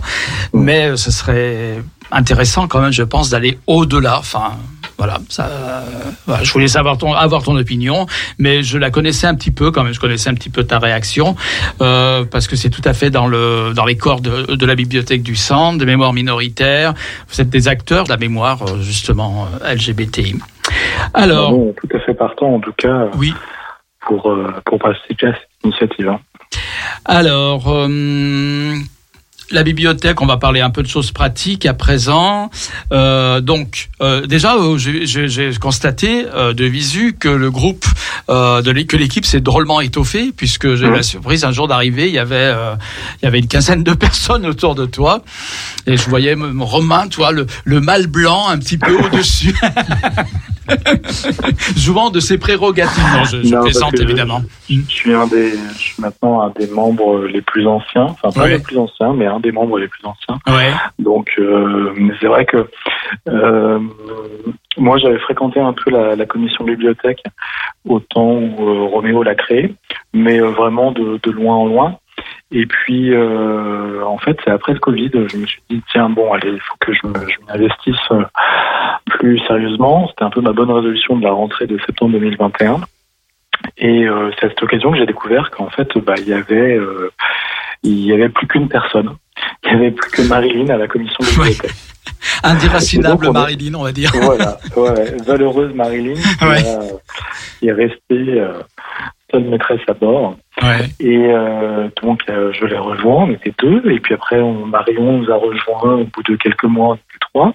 Et puis, on a eu tout un, un arrivage, si je puis dire, à la rentrée là, de septembre 2022, euh, de personnes euh, plutôt jeunes, euh, du 109. Voilà. Euh, donc, c'est bien aussi. Euh, mais voilà, voilà des, des personnes, des jeunes qui sont souvent euh, étudiants ou étudiantes, euh, qui ont entre euh, grosso modo 20 25 ans. Et alors, il y en a qui sont venus une fois ou deux, qui sont repartis. mais on a quand même un noyau dur de, je dirais, une demi-douzaine de, de membres maintenant, ce qui nous permet de, de faire beaucoup plus de choses. Oui, bien sûr. Parce que c'est aussi du travail. Il faut pas oublier qu'il faut archiver, enfin, il faut archiver, il faut aussi référencer les livres, etc. Ça, c'est quand même du boulot. Et organiser des événements pour que Oui. euh, tout ça reste vivant. Voilà, notre, notre rôle, c'est pas uniquement de garder les livres Oui. euh, pour pas qu'ils s'échappent. C'est euh, c'est justement de leur permettre de, sortir de leur, de leur cadre, de leur contexte, et puis bah, voilà, d'organiser des événements pour les faire connaître. D'ailleurs, c'est ce que je disais euh, au tout début de notre entretien, c'est que euh, la, commission bibliothèque du centre LGBTI organise euh, et la plus, je dirais, celle qui organise le plus d'événements à l'heure actuelle au centre. Euh, Il y a il y a eu des rencontres littéraires euh, et puis là, j'ai vu, comme je l'évoquais, tu vas peut-être nous en parler un petit peu. Vous allez donc euh, faire de la diffusion cinématographique, des soirées cinéma, c'est ça? Vous avez même fait un appel au public en leur proposant de choisir les œuvres qu'ils voudraient voir, euh, qu'ils voudraient voir euh, projetées au centre LGBTI. Exactement. Oui. On a eu deux rencontres en novembre. Le 4 novembre, on a reçu euh, Sophie Labelle, qui est une euh, BDaste euh, trans euh, canadienne, enfin d'origine canadienne, qui ne vit plus au Canada maintenant, qui est en Finlande, mais qui est d'origine canadienne, qui a grandi au Québec et euh, donc qui est assez connue, notamment pour son webcomics euh, Assigné Garçon. Et le 24 novembre, on a reçu Louise Morel, qui a publié au printemps dernier un ouvrage qui s'appelle Comment devenir lesbienne en 10 étapes. Et Oui. donc, il nous a. J'adore le titre. permis- Ouais. C'est avec un titre, évidemment, nous Ouais. a un peu parlé, qui est, qui est évidemment choisi un peu euh, Mm, en guise de provocation. bien sûr. Mm. et euh, qui se veut, qui reprend un peu euh, par euh, par dérision, mais un peu les codes du euh, du guide de développement personnel. Euh, voilà, apprenez à devenir lesbienne. et elle raconte euh, comment, euh, après avoir euh, eu des relations euh, longues avec des hommes, comment euh, bah, elle est devenue lesbienne entre guillemets, et euh, comment, euh, voilà, c'est vraiment intéressant pour le coup de montrer euh, une diversité de parcours en fait Ouais. de dire que le, le voilà que le désir, la sexualité, ça fluctue aussi au, au cours de la vie et que et qu'il n'est jamais trop tard pour devenir gay ou lesbienne et, et rejoindre ainsi l'élite. Ouais. Voilà. Et Et, et effectivement, donc euh, en décembre, on n'a rien fait parce que voilà, c'était euh, la, période de fin d'année est toujours Ouais. bien remplie. Mais donc là, on rattaque 2023 avec une projection vendredi 27 janvier à 20h30 euh, bah, d'un film euh, où il y a beaucoup de questions de mémoire aussi. Hein, c'est euh, 120 maintenant par minute. Oui. Donc, euh, un grand succès euh, à la fois public et critique de Robin Campillo, qui est sorti en 2017 et qui retrace euh, l'histoire. euh, Enfin, c'est euh, une, euh, l'histoire l'histoire de, du mot de, de l'association Act Up Paris, pardon, Oui. j'y arrive, euh, au début des années 90. Euh, donc au tout début, euh, au tout début de l'association, euh, à une période qui est vraiment le le, le, le pic, un peu si on peut dire, de, l'épidémie de SIDA, la période vraiment la plus sombre avant l'arrivée des trithérapies. Euh, une période où ceux qui l'ont vécu euh, disent souvent qu'il y avait leur, ils avaient toutes les semaines ou tous les mois un ami qui mourait. Et euh, donc c'est vraiment cette période-là que, le, dans cette période-là que le, film se déroule. Et euh, voilà, on s'est dit que beaucoup de personnes avaient déjà vu le film. Par ailleurs, le film il peut être euh, accessible facilement euh, sur des plateformes que je ne citerai pas. Mais euh, on s'est dit aussi que c'était une autre expérience de le voir, euh, de le voir en public, en, Ouais. avec du monde, une, une expérience plus communautaire. Et euh, voilà, peut-être que ça provoquera aussi des échanges et des discussions. Et donc on va commencer, ça sera la première projection qu'on qu'on organise, mais on a l'intention d'en organiser assez régulièrement également. On a une stagiaire qui doit effectuer un stage à partir du mois de février chez nous, donc ça va aussi nous permettre euh, d'organiser plus de choses. Et donc oui, on aimerait bien, euh, on aimerait bien organiser des projections très régulières parce qu'on a une DVD tech qui est quand même bien fournie avec euh, avec certains films qui méritent vraiment d'être vus, d'être redécouverts. Euh, bon, 120 battements par minute n'est pas forcément le plus méconnu de, de ces films-là, au contraire, mais on, on s'est dit que pour commencer, c'était bien de commencer avec un, un grand succès. Et puis euh, peut-être que euh, peut-être qu'au fil de- des mois, on, on projettera des films un peu moins un peu moins célèbres Mhm. mais euh, on en a qui méritent vraiment d'être découverts ou redécouverts. Et on espère, on aimerait aussi faire ça aussi avec euh, d'autres euh, d'autres associations en partenariat, par exemple avec Écran Mixte, euh, en partenariat avec des associations de lutte contre le SIDA quand le sujet quand le sujet s'y prête, ou en partenariat, je sais pas moi, avec des associations lesbiennes quand c'est un film lesbien, ou trans quand c'est un film trans, etc. Voilà un peu le, nos projets pour pour 2023. Eh ben, un bravo en tout cas pour le dynamisme de la bibliothèque euh, du centre Et puis, ah oui, je, je tiens à Mhm. dire aussi qu'on a eu une, une rencontre en fin d'année dernière avec euh, l'association Lyon BD, qui est organisatrice du festival, euh, du Lyon BD Festival, Oui. euh, qui vient de prendre ses quartiers dans un nouveau lieu. Là, c'est l'ancien collège Truffaut, qui a été réhabilité par la métropole, qui vient d'ouvrir là, début janvier. Euh, elle vient de prendre ses, ou elle va prendre ses quartiers dans, dans ce nouveau lieu. Et euh, elle, euh, elle a pour objectif d'organiser des rencontres avec des auteurs de BD Oui. et des autrices de BD. Et euh, donc on a, on est en discussion pour euh, organiser des événements ensemble autour de thématiques, euh, autour de, de BD LGBTI, Ah oui. d'aut- d'autrices et d'auteurs de BD LGBT. Alors, tu sais, euh, Romain, il y avait, il y a eu au centre LGBT euh, il y a quelques années, hein, c'était avant le Covid, euh, deux fois, deux années de suite, le salon de la BD du manga LGBTI, qui avait rencontré quand même euh, un certain succès. Hein. Ouais. Et moi, j'ai toujours regretté que ça ne se refasse pas. Bon, alors on sait Ouais. qu'il y a eu le Covid, on sait qu'il y a eu aussi un peu de, euh, de problèmes au centre. Bon, maintenant que ça a l'air de se stabiliser, euh, c'est vrai que ce serait très intéressant que ça euh, recommence. Mm. Voilà. Ouais, complètement. Ouais. Enfin, je sais pas, mais en tout cas. euh, Et c'était en partenariat avec euh, le festival d'ailleurs, Lyon BD Festival. Ouais, Mm. ouais, ouais. Et effectivement, c'était un rendez-vous qui avait beaucoup de succès. Oui, Et nous, on le voit bien à la bibliothèque aussi, les BD ont énormément de succès. oui, Donc, ce qui nous pousse à nous dire que euh, y a effectivement quelque chose à creuser. oui. Si ça ne se fait pas au centre LGBTI, ça peut se faire aussi euh, dans, dans les nouveaux locaux de l'association qui se trouve également dans le premier arrondissement, un peu plus Ouais. sur les pentes, Mhm, vers euh, la place Morel, Montreux Ouais. les Carmélites, tout ça. Euh, mais euh, puis ça, ça nous permettrait aussi de, de, de venir à la rencontre d'un d'un d'un plus large public, un public non LGBT, mais qui peut aussi euh, s'intéresser à ces thématiques-là et puis peut-être euh, découvrir et apprendre, euh, qui sait, changer. Ouais. Alors, on va rappeler les horaires euh, de la bibliothèque quand même, puisqu'on peut Mhm, venir, euh, comme dans toute bonne bibliothèque, euh, emprunter des livres et puis les rendre aussi occasionnellement, Euh, les- ou les consulter sur place. ou les consulter sur place. On a un canapé qui est très confortable. Et puis l'accueil de Romain est toujours très chaleureux. oui, oui. Enfin, je tiens quand même à dire que voilà, je suis pas tout seul et qu'on est. Exactement, comme on disait tout à l'heure. Voilà, il y a- Ouais. il y, a une équipe maintenant, une équipe solide.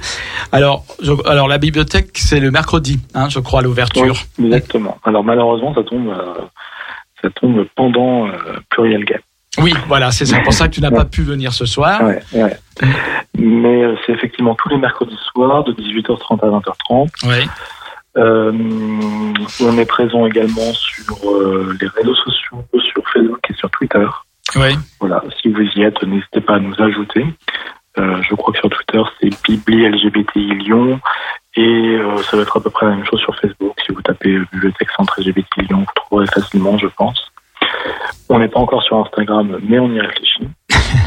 Euh, voilà, on a également une adresse mail qui est bibliothèque centrelgbtilyon.org. Si vous avez des questions, si vous voulez nous faire des dons, par exemple. Bien sûr, il y a le, il y a le catalogue euh, Big Data Oui. sur lequel vous pouvez consulter. euh, voilà, si vous cherchez un ouvrage en particulier, vous pouvez voir si on l'a. Alors, euh, je précise qu'on n'a pas fini d'indexer euh, tout notre fonds. On a encore beaucoup de, de catalogage ou de catalogage, comme dirait Roméo, à faire. Mais euh, on a quand même une partie du fonds qui est indexée, donc euh, ça peut ça peut donner déjà une première idée de ce qu'on a et de ce qu'on n'a pas. Je te remercie Romain d'avoir en tout cas accepté euh, mon invitation de ce soir. Bah, merci à parlait toi. un petit peu de la bibliothèque. Je rappelle aussi que moi, je diffuse régulièrement les infos de la bibliothèque sur les réseaux sociaux de l'émission et que ça continuera évidemment. Donc, euh, en tout cas, merci Romain et bonne fin de. Bah, ça y est, c'est fini. La bibliothèque va fermer là. Oui, là c'est l'heure euh, de la fin. Eh ben, je te souhaite une bonne soirée et puis à très bientôt, j'espère. Merci beaucoup. Bonne continuation. Bonne fin d'émission. Merci. Au revoir. Au revoir. Alors c'est bien ce que Romain nous a dit parce qu'il nous a rappelé quand même certains faits. Tu es à la, le créateur de la bibliothèque du centre LGBTI et c'est vrai que je t'avais reçu aussi à ce titre-là il y a quelques années. Euh, donc ça doit te faire plaisir de voir que la bibliothèque poursuit sa vie et prend son, continue à prendre son envol, je dirais. Bah, surtout, il faut rendre hommage à Marilyn, qui Ouais, était là oui, aussi depuis le début et qui continue. Et euh, sans Marilyn, il n'y aurait sûrement plus de bibliothèque Oui, aujourd'hui. parce qu'elle a assuré finalement euh, La, la continuité, fil, voilà. voilà la continuité. Ouais, moi, mon souci, c'était justement le passage de témoins, notamment Ouais. avec euh, la nouvelle équipe. Et c'est- Ouais. Ça me rendait vraiment anxieux. Et, Mm. et Marilyn a toujours été un pilier, est un pilier du centre LGBT. Ouais. Il faut vraiment lui rendre hommage. Quoi. Donc hommage, hommage à Marilyn. Alors, euh, on va passer à la troisième euh, série de chansons, enfin la troisième chanson que j'avais prévue. Ensuite, on, on terminera l'émission en parlant plus précisément donc des mémoires minoritaires, de ce qui se disait déjà Lyon des mémoires minoritaires. Euh, avant de passer l'émission, je voudrais juste poser une question. Alors peut-être John ne pourra pas y répondre, mais il pourrait nous donner son avis quand même en tant qu'observateur euh, extérieur euh, euh, de, ton pays d'accueil, je dirais. Mais c'est quand même long en France pour que les choses se fassent par rapport à d'autres pays. Bon, c'est toujours facile de se comparer à d'autres, mais il n'y a toujours pas de centre d'archives national, par exemple. À Paris, c'est un, ça, ça, depuis des années, des années, c'est un vrai serpent de mer. Il semblerait qu'il y ait euh, quelque chose qui pourrait se concrétiser, mais ça reste très difficile en France de faire des choses. Le mois LGBTI+, pourquoi on n'y a pas pensé avant Euh, Il y a des tas de choses comme ça. On a parfois l'impression que la, qu'on est un peu à la traîne sur ce genre de choses. Qu'est-ce que tu en penses, toi? Est-ce que c'est, est-ce que c'est vrai d'abord, ton avis? Je pense que c'est en partie vrai, mais pas totalement. Ouais. Je pense qu'il faut pas déjà centraliser le, le Mhm. regard à Paris. Ouais. Euh, je pense qu'à Paris, il existe déjà un centre, euh, un centre d'archives qui s'appelle les ARCL, qui est le Centre de recherche et de culture lesbienne, et que pour le coup, il existe depuis 1983. Ouais. Et c'est l'un des plus anciens, en fait, euh, bah, déjà en France, et puis, euh, enfin, en France, c'est le plus ancien, et dans le monde, il est quand même assez ancien, hein, Mhm. ce, ce centre-là, et on n'en parle jamais. C'est bizarre. Oui, c'est vrai. Euh, je pense aussi que à Marseille, ça existe depuis le début des années 90. En Mhm. Fait, euh, non, ces centres-là, ils sont anciens. Je pense aussi qu'il y a un petit peu de marketing politique à dire que Ouais. il n'y a pas de centre national. Alors déjà, les centres nationaux, moi, ça me fait un peu peur. Mhm. Euh, justement, l'idée, c'est aussi de décentraliser et de voilà. Euh, J'en parlais à John euh, juste avant l'émission. Moi, j'ai- fait un petit test. J'ai essayé de comptabiliser combien il y avait d'associations LGBT qui ont jamais été créées en France depuis euh, bah, euh, depuis 1901. En fait, je me suis basé sur un répertoire euh, répertoire national des associations. Alors, John fait, fait des datations. voilà. Il y, a, il y a à peu près 2000 associations qui ont été créées depuis euh, 1901 LGBT. Mm. Bon, ce chi- chiffre-là, faut, faut le nuancer et tout ça. Et il y a à peu près 20 à 25% d'associations parisiennes. Mm. Si on fait un, un centre d'archives à Paris, on oublie, euh, on oublie euh, les trois quarts. Euh, et on coupe les trois quarts aussi Mm. euh, des associations de leur mémoire parce que leur mémoire en fait ça leur permet d'avancer tout ça. Donc euh, voilà il faut pas non plus justement faire de ce serpent de mer le seul voilà. Il les mémoires LGBT il faut en faire de partout. C'est pour Ouais. ça que cette initiative aussi de mois de l'histoire LGBTI qui soit aussi une initiative décentralisée qui permette à plein d'autres projets d'émerger partout euh, dans le monde. En France et essayer de casser un petit peu ce, ce, ce truc là ah vous faites concurrence à machin non en fait on, on a juste des projets on veut faire vivre ça en Ouais. fait et c'est ça qui est créer des outils pour collaborer ensemble et tout ça c'est aussi le sujet de, de Big Data c'est aussi le sujet de Oui. Wikipédia tout ça Voilà. c'est ces sujets- sujets-là en fait de science ouverte et, euh, et d'accès à, Mm. à ces ressources. Alors, ce que, que tu dis aussi m'interpelle par rapport justement au côté élite, élitisme. Euh, il faut pas effectivement, et ça je suis entièrement d'accord avec toi, que les archives deviennent, euh, comment dire, soit, on parlait aussi de la prédominance euh, euh, blanche, euh, mâle cisgenre, etc. Euh, non, et il faut pas non plus que ce une élite et que ce soit trop parisien justement, Euh, que ce soit le fait d'une élite parisienne, on va dire, ce qu'on pourrait appeler une élite parisienne, qui pourrait confisquer effectivement euh, peut-être certaines mémoires. Ça c'est vrai. Il y a aussi euh, les supports qui sont intéressants parce que euh, quand on veut pas parler seulement des élites, on veut parler des gens du du commun, on va dire. Euh, L'homosexualité, c'est pas seulement dans les salons littéraires au 19e siècle ou au 20e siècle, c'est aussi des gens du commun qui ont vécu des choses, etc. Et cela, souvent, cette mémoire-là est la plus facilement effacée puisque c'est la moins portée à quelque part. Tu vois ce que je veux dire? Il est plus difficile de trouver des, des archives liées euh, à des personnes du commun, je dirais, que des personnes évidemment. euh, que ce soit des activistes militants parisiens, par exemple, ou euh, des personnes, des personnalités. Ah, bien sûr, euh, et ces archives-là, elles sont, moi je, moi, je les aime beaucoup, c'est les plus belles en fait, Ouais.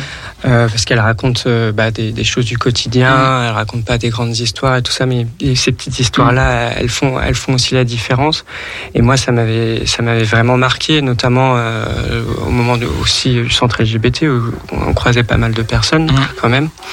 Et il y a beaucoup de personnes qui se sentent pas légitimes à garder euh, leurs archives, à raconter leurs histoires, etc. Voire même, je pense qu'il y a des personnes qui ont peur de les garder, Mmh. qui ont peur, euh, voilà. Euh, Il y a plein d'histoires pendant la période du SIDA où on sait qu'il y a des familles euh, parce qu'elles voulaient pas entendre parler qu'elles avaient euh, un frère, un oncle, un mari euh, Mmh. caché qui, qui était homosexuel et qui ont jeté en fait euh, ces documents-là. Mmh. Ces histoires d'effacement, de délégitimation et tout ça, elles font partie justement des mémoires, euh, tout ça. Et l'un des travails vraiment bah, notre association, mais je pense plus largement de, quand on travaille sur les mémoires euh, LGBT, c'est pas la collecte. C'est pas genre on va aller capter euh, tout ce qui traîne, tout ça, euh, voilà. Alors c'est très bien, il faut le faire, mais c'est pas ça. C'est plutôt de sensibiliser les associations à bien garder leurs documents. Mhm. Parce que si les associations n'ont plus accès à leurs documents, elles ne peuvent plus travailler. Donc il faut que les associations continuent de travailler. Il y a encore du travail à faire. Et il faut que les militants, ils sont euh, aussi sensibles à dire, mais ça a de l'importance, il faut le garder. Le garder le plus longtemps possible, soit. Et puis après, essayer de créer des espaces. Alors on l'a vu à la bibliothèque, ça déborde. Hein. Mhm. Euh, voilà, ça déborde très vite. Donc il faut aussi matériellement qu'on crée des espaces et des espaces multiples où on peut petit à petit collecter ces ressources-là et on sait que ça sera correctement indexé, correctement disponible à tout le monde, etc. Euh, Voilà, c'est ce sujet-là. Et si tu dis qu'il y a des résistances aujourd'hui en France, oui, c'est vrai. Après, euh, on a créé un groupe de travail et de recherche au sein de l'association des archivistes français. Alors, je l'ai, co-créé. euh, co- Voilà, je le dis quand même. On l'a créé il y a, il y a trois ans. J'ai des archivistes qui me disent tous les jours Ah non, mais c'est bon, on est prêt. On est prêt à recevoir ce type de source. Moi, je suis pas sûr. Je suis pas sûr parce qu'aujourd'hui, on manque de, de moyens en fait pour travailler correctement Mhm. ces identités-là. Euh, Il y a un truc euh, en bibliothèque et en archive, ça s'appelle un thésaurus. En gros, c'est un, un gros bouquin qui permet euh, d'utiliser le bon mot pour bien le référencer. Aujourd'hui, Mhm. on n'a pas de thésaurus en français, ça n'existe pas. Justement, le projet de Big Data, ça va être de créer ce thésaurus-là et de le rendre disponible aux institutions publiques pour que les institutions publiques puissent correctement référencer les fonds. Elles ont des fonds, mais ils sont cachés en fait, et il va falloir les révéler à- et créer en fait cette grille, euh, cette grille euh, de, de lecture finalement. Alors justement, John, je reviens à toi. Est-ce que tu trouves qu'en France, par exemple, il y a encore des résistances ou que on est un petit peu en retard par rapport On, on- on se réfère souvent aux pays anglo-saxons, en fait. hein. Euh, Oh, moi, je pense que je suis une personne optimiste. Je veux dire mieux tard que jamais. Better late than never. Donc, pour moi, c'est ça. Ouais, qui... ouais. Moi, je pense qu'on peut faire. C'est pas un problème. Ouais. C'est quand c'est pas un problème, mais on doit créer. voilà. C'est c'est- c'est ça qui. Très bien. Une dernière chose, euh, parce que tout ce que tu me disais, Roméo, me faisait penser aussi à la mémoire des anonymes. Et ils sont importants, et c'est ça, alors celle-là, encore plus euh, euh, difficile à collecter. Je pensais à, à Antoine Didier, notre ami Antoine Didier, euh, que on connaît bien aussi, c'est l'émission que tu connais bien, euh, Roméo, euh, lorsqu'il avait écrit son livre sur euh, euh, euh, Dissidence, le livre Dissidence sur le monde homosexuel dans les C'est années son meilleur. dans les années 70 à, Lyon, avait contacté notamment euh, euh, la, la fille de Cocotte. Alors Cocotte, personne ne sait qui c'est ici, sauf moi, parce que Cocotte c'était la, la vestiaire, la dame qui tenait le vestiaire de la petite taverne, qui est un lieu, un ancien, très ancien lieu euh, de, de, de festif homosexuel, une boîte homosexuelle qui est née à la fin des années 60, début des années 70. Alors il se trouve que la fille de Cocotte a une malle au trésor où il y a des dizaines, des dizaines et des dizaines de photos et de documents liés à la petite taverne, qui maintenant a disparu. Il se trouve que le propriétaire de la petite taverne de l'époque, qui est toujours de, parmi nous, euh, il est vieux, c'est un ancien, mais il est toujours en vie, ne veut plus parler de cette période parce que ça s'est terminé difficilement pour lui et et ces photos existent à quelque part dans un grenier chez la fille de Cocotte. Et quand la fille de Cocotte, euh, je sais pas, elle, elle va les garder, qu'est-ce qu'elle va en faire? Est-ce qu'elle va les emmener avec elle dans sa tombe? Je lui souhaite longue vie à fille de Cocotte. Mais voilà, Antoine Idi avait eu la chance d'avoir euh, cette malle au trésor euh, sous les yeux, elle lui avait ouvert et elle s'est refermée et maintenant on ne sait pas ce qu'elle va devenir. Et ça aussi c'est de la mémoire. Ah, bien sûr. Et C'est- comment faire? Il y a plein de gens qui ont des photos, qui ont des. Aux États-Unis, ils travaillent beaucoup sur les photos individuelles, sur les témoignages individuels. Et Alors, on, en, on l'histoire, en a, on en a reçu un petit peu des photos et, et c'est vrai que c'est des objets qui sont très beaux. Ils sont difficiles à conserver aussi. hein. Mm. c'est pour ça que ça demande du matériel et Ouais. de l'espace aussi. Euh, c'est pas de la bibliothèque et, et du périodique. L'archive, c'est encore un document différent. C'est Mm. des techniques encore différentes. Ouais. quoi. Euh, là, on a un meuble à plan, euh, par exemple, pour tout conserver à plat. On va acheter du matériel de, de, de conservation neutre. Il faut des, il faut euh, euh, des conditions climatiques, d'humidité, de Mhm. température, de luminosité qui soient spécifiques et qui sont importants pour conserver ça Ouais. correctement. Et mais, mais bien sûr, ces, ces mémoires-là d'anonymes, elles sont, elles sont fondamentales. En vrai, c'est du tact. Mhm. C'est du tact, c'est beaucoup de travail avec les personnes. Il faut aussi bah, communiquer, hein, parce que bah, euh, on communique ce soir. S'il y a des personnes qui veulent, euh, qui ont, voilà, que ce soit à la bibliothèque ou dans d'autres lieux, on peut accompagner, euh, voilà, ou à mémoire minoritaire. En tout cas, nous on essaye d'accompagner ces personnes-là pour qu'elles trouvent le lieu où elles souhaitent être archivées. L'idée, c'est de pas toutes collecter à un autre endroit, Mhm. c'est leur laisser la possibilité, la liberté d'aller où elles ont. Mais par contre, oui. Prenons soin de tout ça et euh, si aujourd'hui la malle existe toujours, et, euh, il va falloir faire Faut quelque aller. chose. On peut cambrioler la parfum de la fille. Alors non, on va pas cambrioler, mais, mais au moins sensibiliser et dire oui, oui, c'est important. Ouais. Et, et les photos, les photos de soirée, les, les anecdotes, c'est génial.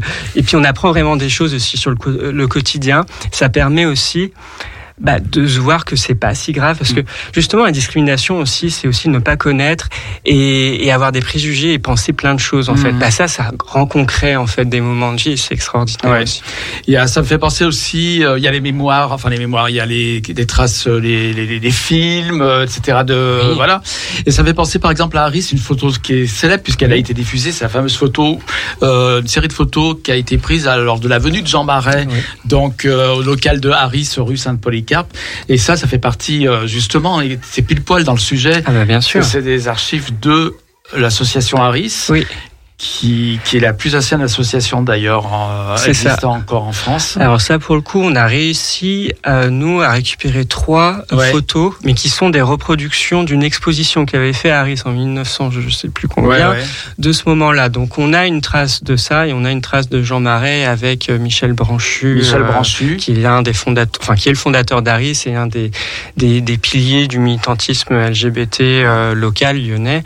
qui mériterait d'ailleurs qu'on le connaisse mieux. Bien sûr, et, euh, et je, il y a eu des entretiens qui ont été faits avec lui, qui ont été publiés. Il y a un petit livre d'entretien qui mériterait peut-être encore un travail éditorial pour un petit peu le, le rendre plus, plus accessible, mais qui est une mine d'informations sur l'histoire locale et notamment à partir des années 80. Il faut savoir que Michel Branchu était en lien avec Arcadie et il s'occupait de la succursale d'Arcadie locale. Mm. Qu'à un moment, il a voulu, à la fin des années 70, monter son propre euh, lieu, en fait, puisqu'il y avait un seul lieu en France qui était à Arcadie, que euh, André Baudry, euh, euh, la grande papesse euh, française de l'homophilie, lui avait dit non, on ne veut pas.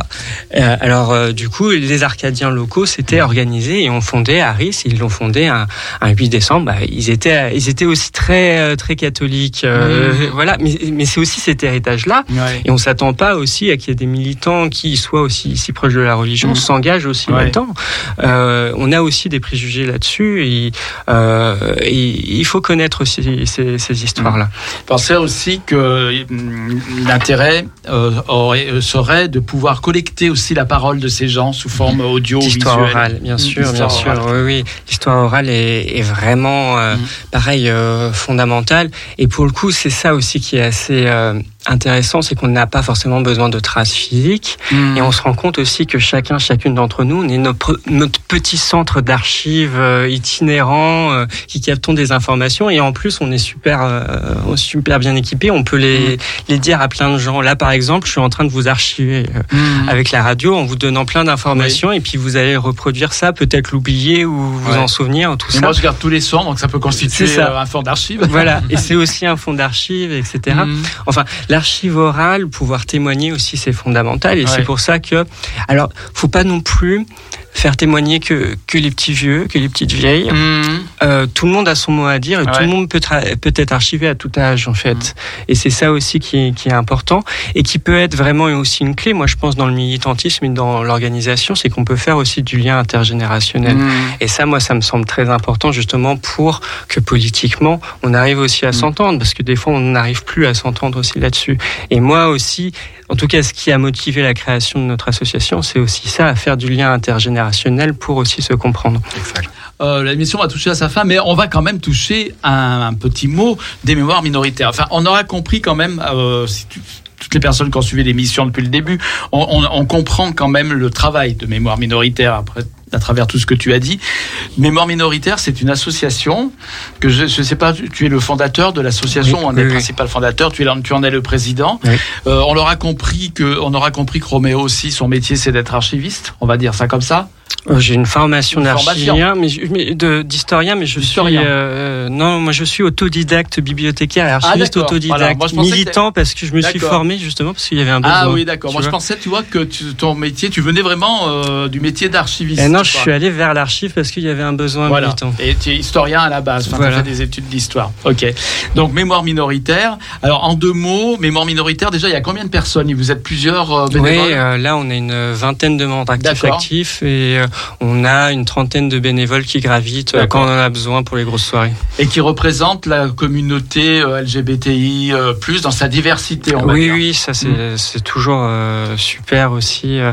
Enfin, moi, je, suis- je suis vraiment très fier aussi de ça dans l'association, c'est qu'on arrive aussi à avoir cette diversité-là et à s'entendre, et aussi que dans les décisions, on arrive à prendre des décisions qui soient diverses. Mémoire minoritaire, on a, on a évoqué donc son, le local, le bras zéro. On peut dire que c'est un local. Vous, comment ça se passe? Le bras zéro, c'est un, un lieu physique Oui. où vous pouvez vous organiser des choses en fait. Alors, le, le Bras Zéro, pour l'instant, il est hébergé par un lieu alternatif qui s'appelle le Grand Zéro à Ouais. Vaux-en-Velin, qui est situé au 60 avenue de Bolène. Mhm. Et en fait, comme la bibliothèque du centre LGBT, on a un lieu physique où on collecte et on archive les documents. Euh, ce qu'on s'est dit avec Romain Vallet, en fait, euh, comme tu l'as dit tout à l'heure, est-ce qu'on va faire double emploi ou Mhm. tout ça? L'idée aussi, c'était d'être à Vaux-en-Velin et de toucher d'autres publics et Mhm. aussi d'organiser euh, une collecte qui soit peut-être plus historique. C'est-à-dire que là, par exemple, on a réussi à avoir un petit peu d'argent, pareil avec la DILCRA, euh, qui soutient vraiment euh, euh, ces initiatives de mémoire. Et on a aussi eu la métropole de Lyon qui nous a aidés. Et avec euh, cet argent-là aussi, et l'argent euh, bah, des personnes qui nous soutiennent, on, on essaye d'acheter des documents aussi anciens. Et là, on a réussi à avoir le document le plus ancien qu'on conserve. C'est le premier numéro d'Academos, qui est la première revue homosexuelle française et qui date de 1909 Que, euh, dont l'intégralité vient d'être rééditée. par Patrick Cardon, Voilà. par la chère comtesse des Flandres. La Comtesse des Flandres aux Voilà. éditions Gay Kitschkamp. Tout à fait. Et, et, et nous, on a le document original. Donc, si vous voulez avoir un- Mm. les deux et comparer, Ouais. euh, ouais, on peut voir si Patrick a fait du bon travail ou pas. Euh, mais mais c'est ça qu'on s'est dit. Mm. En fait, on, on s'est partagé un peu ce travail-là. Et puis, en fait, moi, je me suis rendu compte à la bibliothèque du centre LGBT que ça déborde tout de suite. Enfin, c'est, Mm. voilà. Et donc là, on a 30 mètres carrés en plus. On Ouais. peut aussi collecter tout ça. Et justement, ça laisse de l'espace à la bibliothèque du centre qui peut acheter euh, des documents qui sont beaucoup plus récents Mm. pour parce qu'il y a beaucoup plus de passages, on a besoin de se documenter et d'avoir des informations en béton. Nous, on est plus sur un contexte un peu plus historique avec des documents plus anciens et, euh, et on fait ce travail-là. On fait ce travail-là de sensibilisation et de formation. Et à côté de ça, pareil, on fait des rencontres et on a la possibilité d'avoir une salle de concert et de faire des lectures publiques Ouais. et aussi d'organiser des grandes rencontres. On va essayer, et ça c'est un peu l'actualité de 2023, d- d'organiser des rencontres euh, autour euh, du réseau Big Data. Ouais. Donc, Mémoire minoritaire, c'est un centre d'archives. Vous collectez des archives Oui. et vous avez aussi des, des archives vivantes, on dira. Elles vivent, vous les faites vivre à travers euh, des activités, des rencontres littéraires. euh, C'est ça. etc. Donc on fait comme la bibliothèque du centre des permanences aussi deux fois par semaine. On utilise le même logiciel parce que c'est nous qui gérons, qui est sur Big Data, euh, qui est le logiciel de bibliothèque qui nous permet de faire du prêt et tout ça. Et on fait euh, effectivement Vous des, des rencontres. aussi des. On prête. C'est le même logiciel, donc on fonctionne de la même manière. Justement, l'un des travaux qu'on va avoir à faire, ça va être de se rapprocher pour peut-être d'avoir une carte de prêt qui soit commune avec la bibliothèque du centre. Ça, ça serait assez chouette, pouvoir aussi s'échanger ce, ce genre de bouquins. Voilà, c'était aussi essayer de toucher d'autres territoires sur la métropole et essayer d'arrêter de tout centraliser. Toujours pareil, euh, à un, au même endroit, en presqu'île. Non, il y a d'autres choses qui se passent aussi ailleurs. Oui. Alors, on a souvent évoqué Big Data dans la soirée. On va peut-être dire exactement de quoi il s'agit. Qu'est-ce donc que Big Data Même si on l'a un peu compris quand même.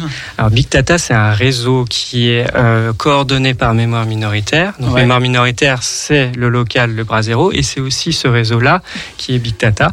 Et Big Data, du coup, rassemble toutes les associations et les collectifs en France qui travaillent sur les mémoires LGBT.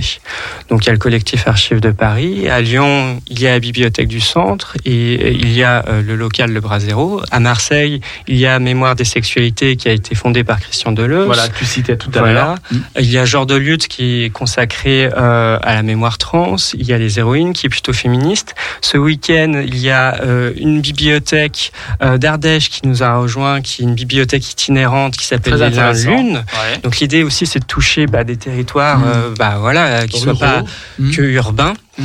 Euh, il y a, il va y avoir le collectif archive TPBG Sud-Ouest, donc Transpédébiguine, euh, qui va nous rejoindre du coup de Toulouse. Il va y avoir les Bordelaises euh, qui nous rejoignent avec l'espace QG euh, fin janvier. Donc l'idée c'est vraiment de faire réseau un petit peu partout Mm. et assez extraordinaire aussi. Il y a les archives gays du Québec qui vont rejoindre aussi ce réseau.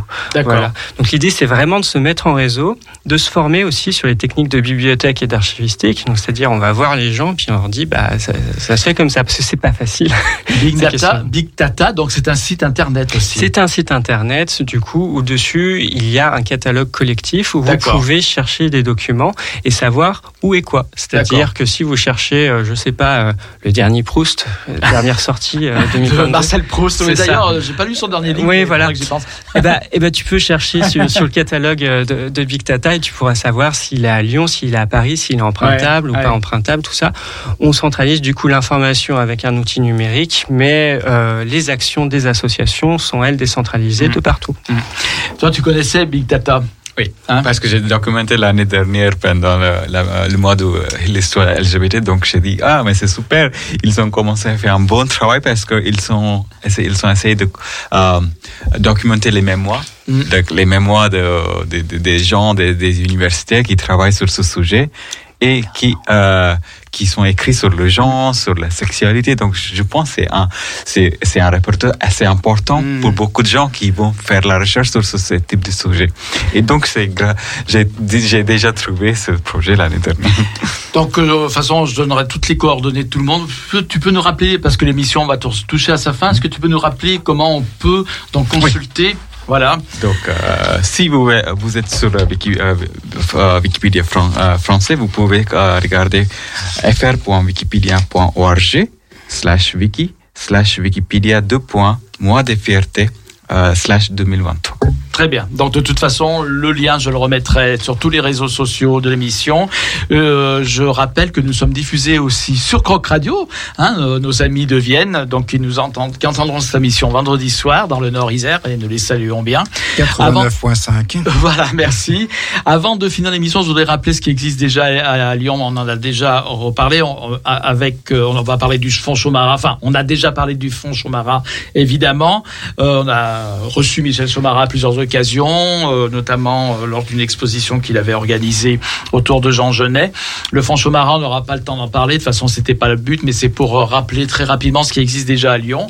Le fonds Chomara, actuellement, donc il y a l'exposition d'ailleurs du fonds Chomara qui s'appelle Dans les marges, dont Antoine Didier, que je citais tout à l'heure, est le hum, commissaire, il me semble. Oui, tout à fait. Et moi, j'aimerais remercier Michel Chomara et Jean-Paul Laroche, du coup, son, son bibliothécaire à titre privé. D'accord. Je le cite. Euh, parce qu'ils nous ont donné, là, ils ont fait leur don de tous les doublons LGBT du fonds Chomara, du Ah coup, oui. au bras zéro. Donc, euh, voilà, on vient de recevoir euh, tout ça. C'est plus de 25 garçons. C'est exceptionnel. Ouais. Merci beaucoup, Michel. C'est très précieux, effectivement, le fonds Chomara, qui est un des seuls fonds euh, privés, mais dans une institution publique, puisqu'il est au- à la Bibliothèque municipale de Lyon, qui organise donc cette exposition actuellement jusqu'au 28 janvier à la Bibliothèque de la Part-Dieu. Je vais y arriver avant de m'étouffer complètement, de finir à finir l'émission quand même. Voilà, et c'est donc jusqu'au 28 janvier, c'est dans les marges.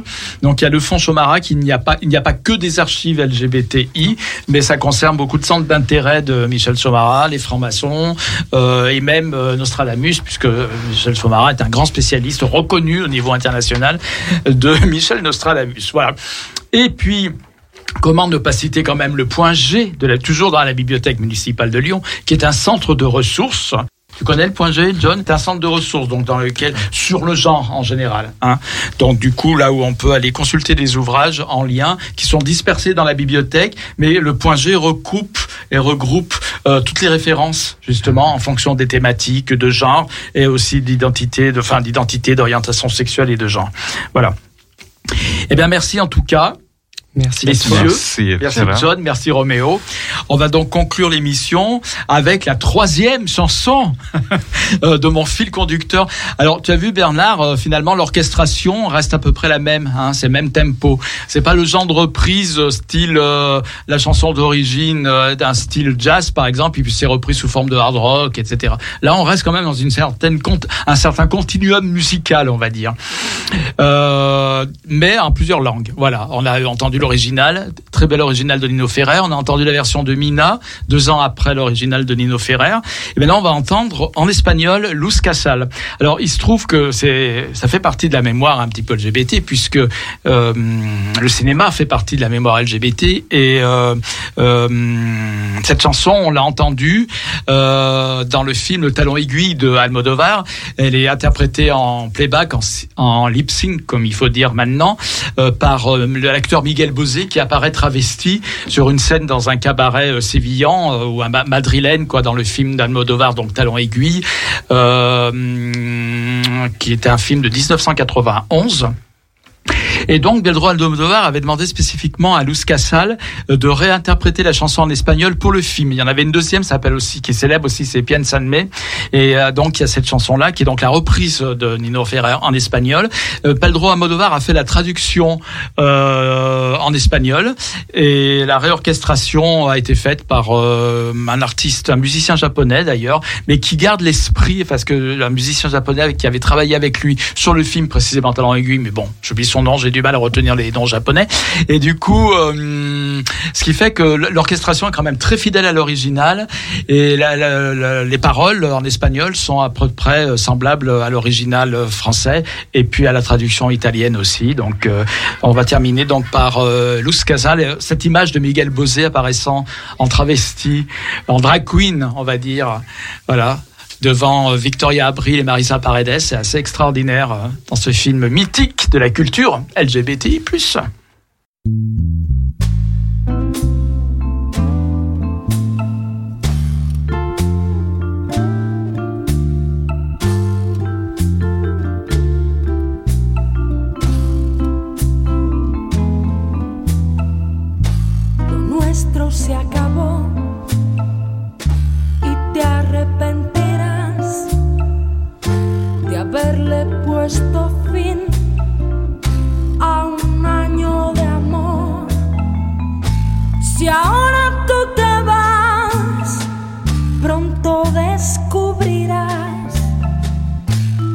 Los días son eternos y vacíos sin mí. Y de noche y de noche por no sentirte solo recordarás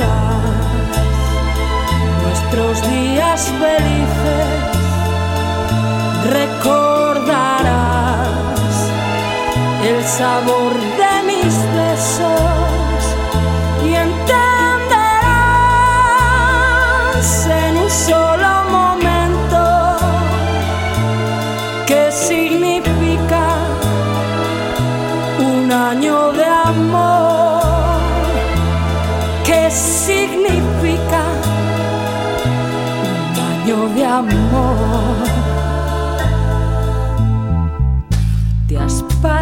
pensar lo que sucederá? Todo lo que perdemos y lo que sufrirás. Si ahora tú te vas, no recuperarás los momentos felices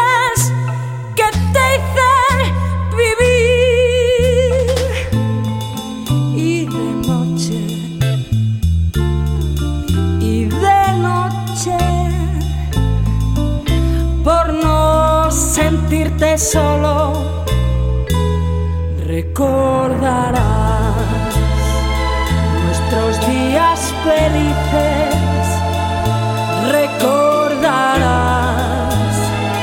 el sabor de mis besos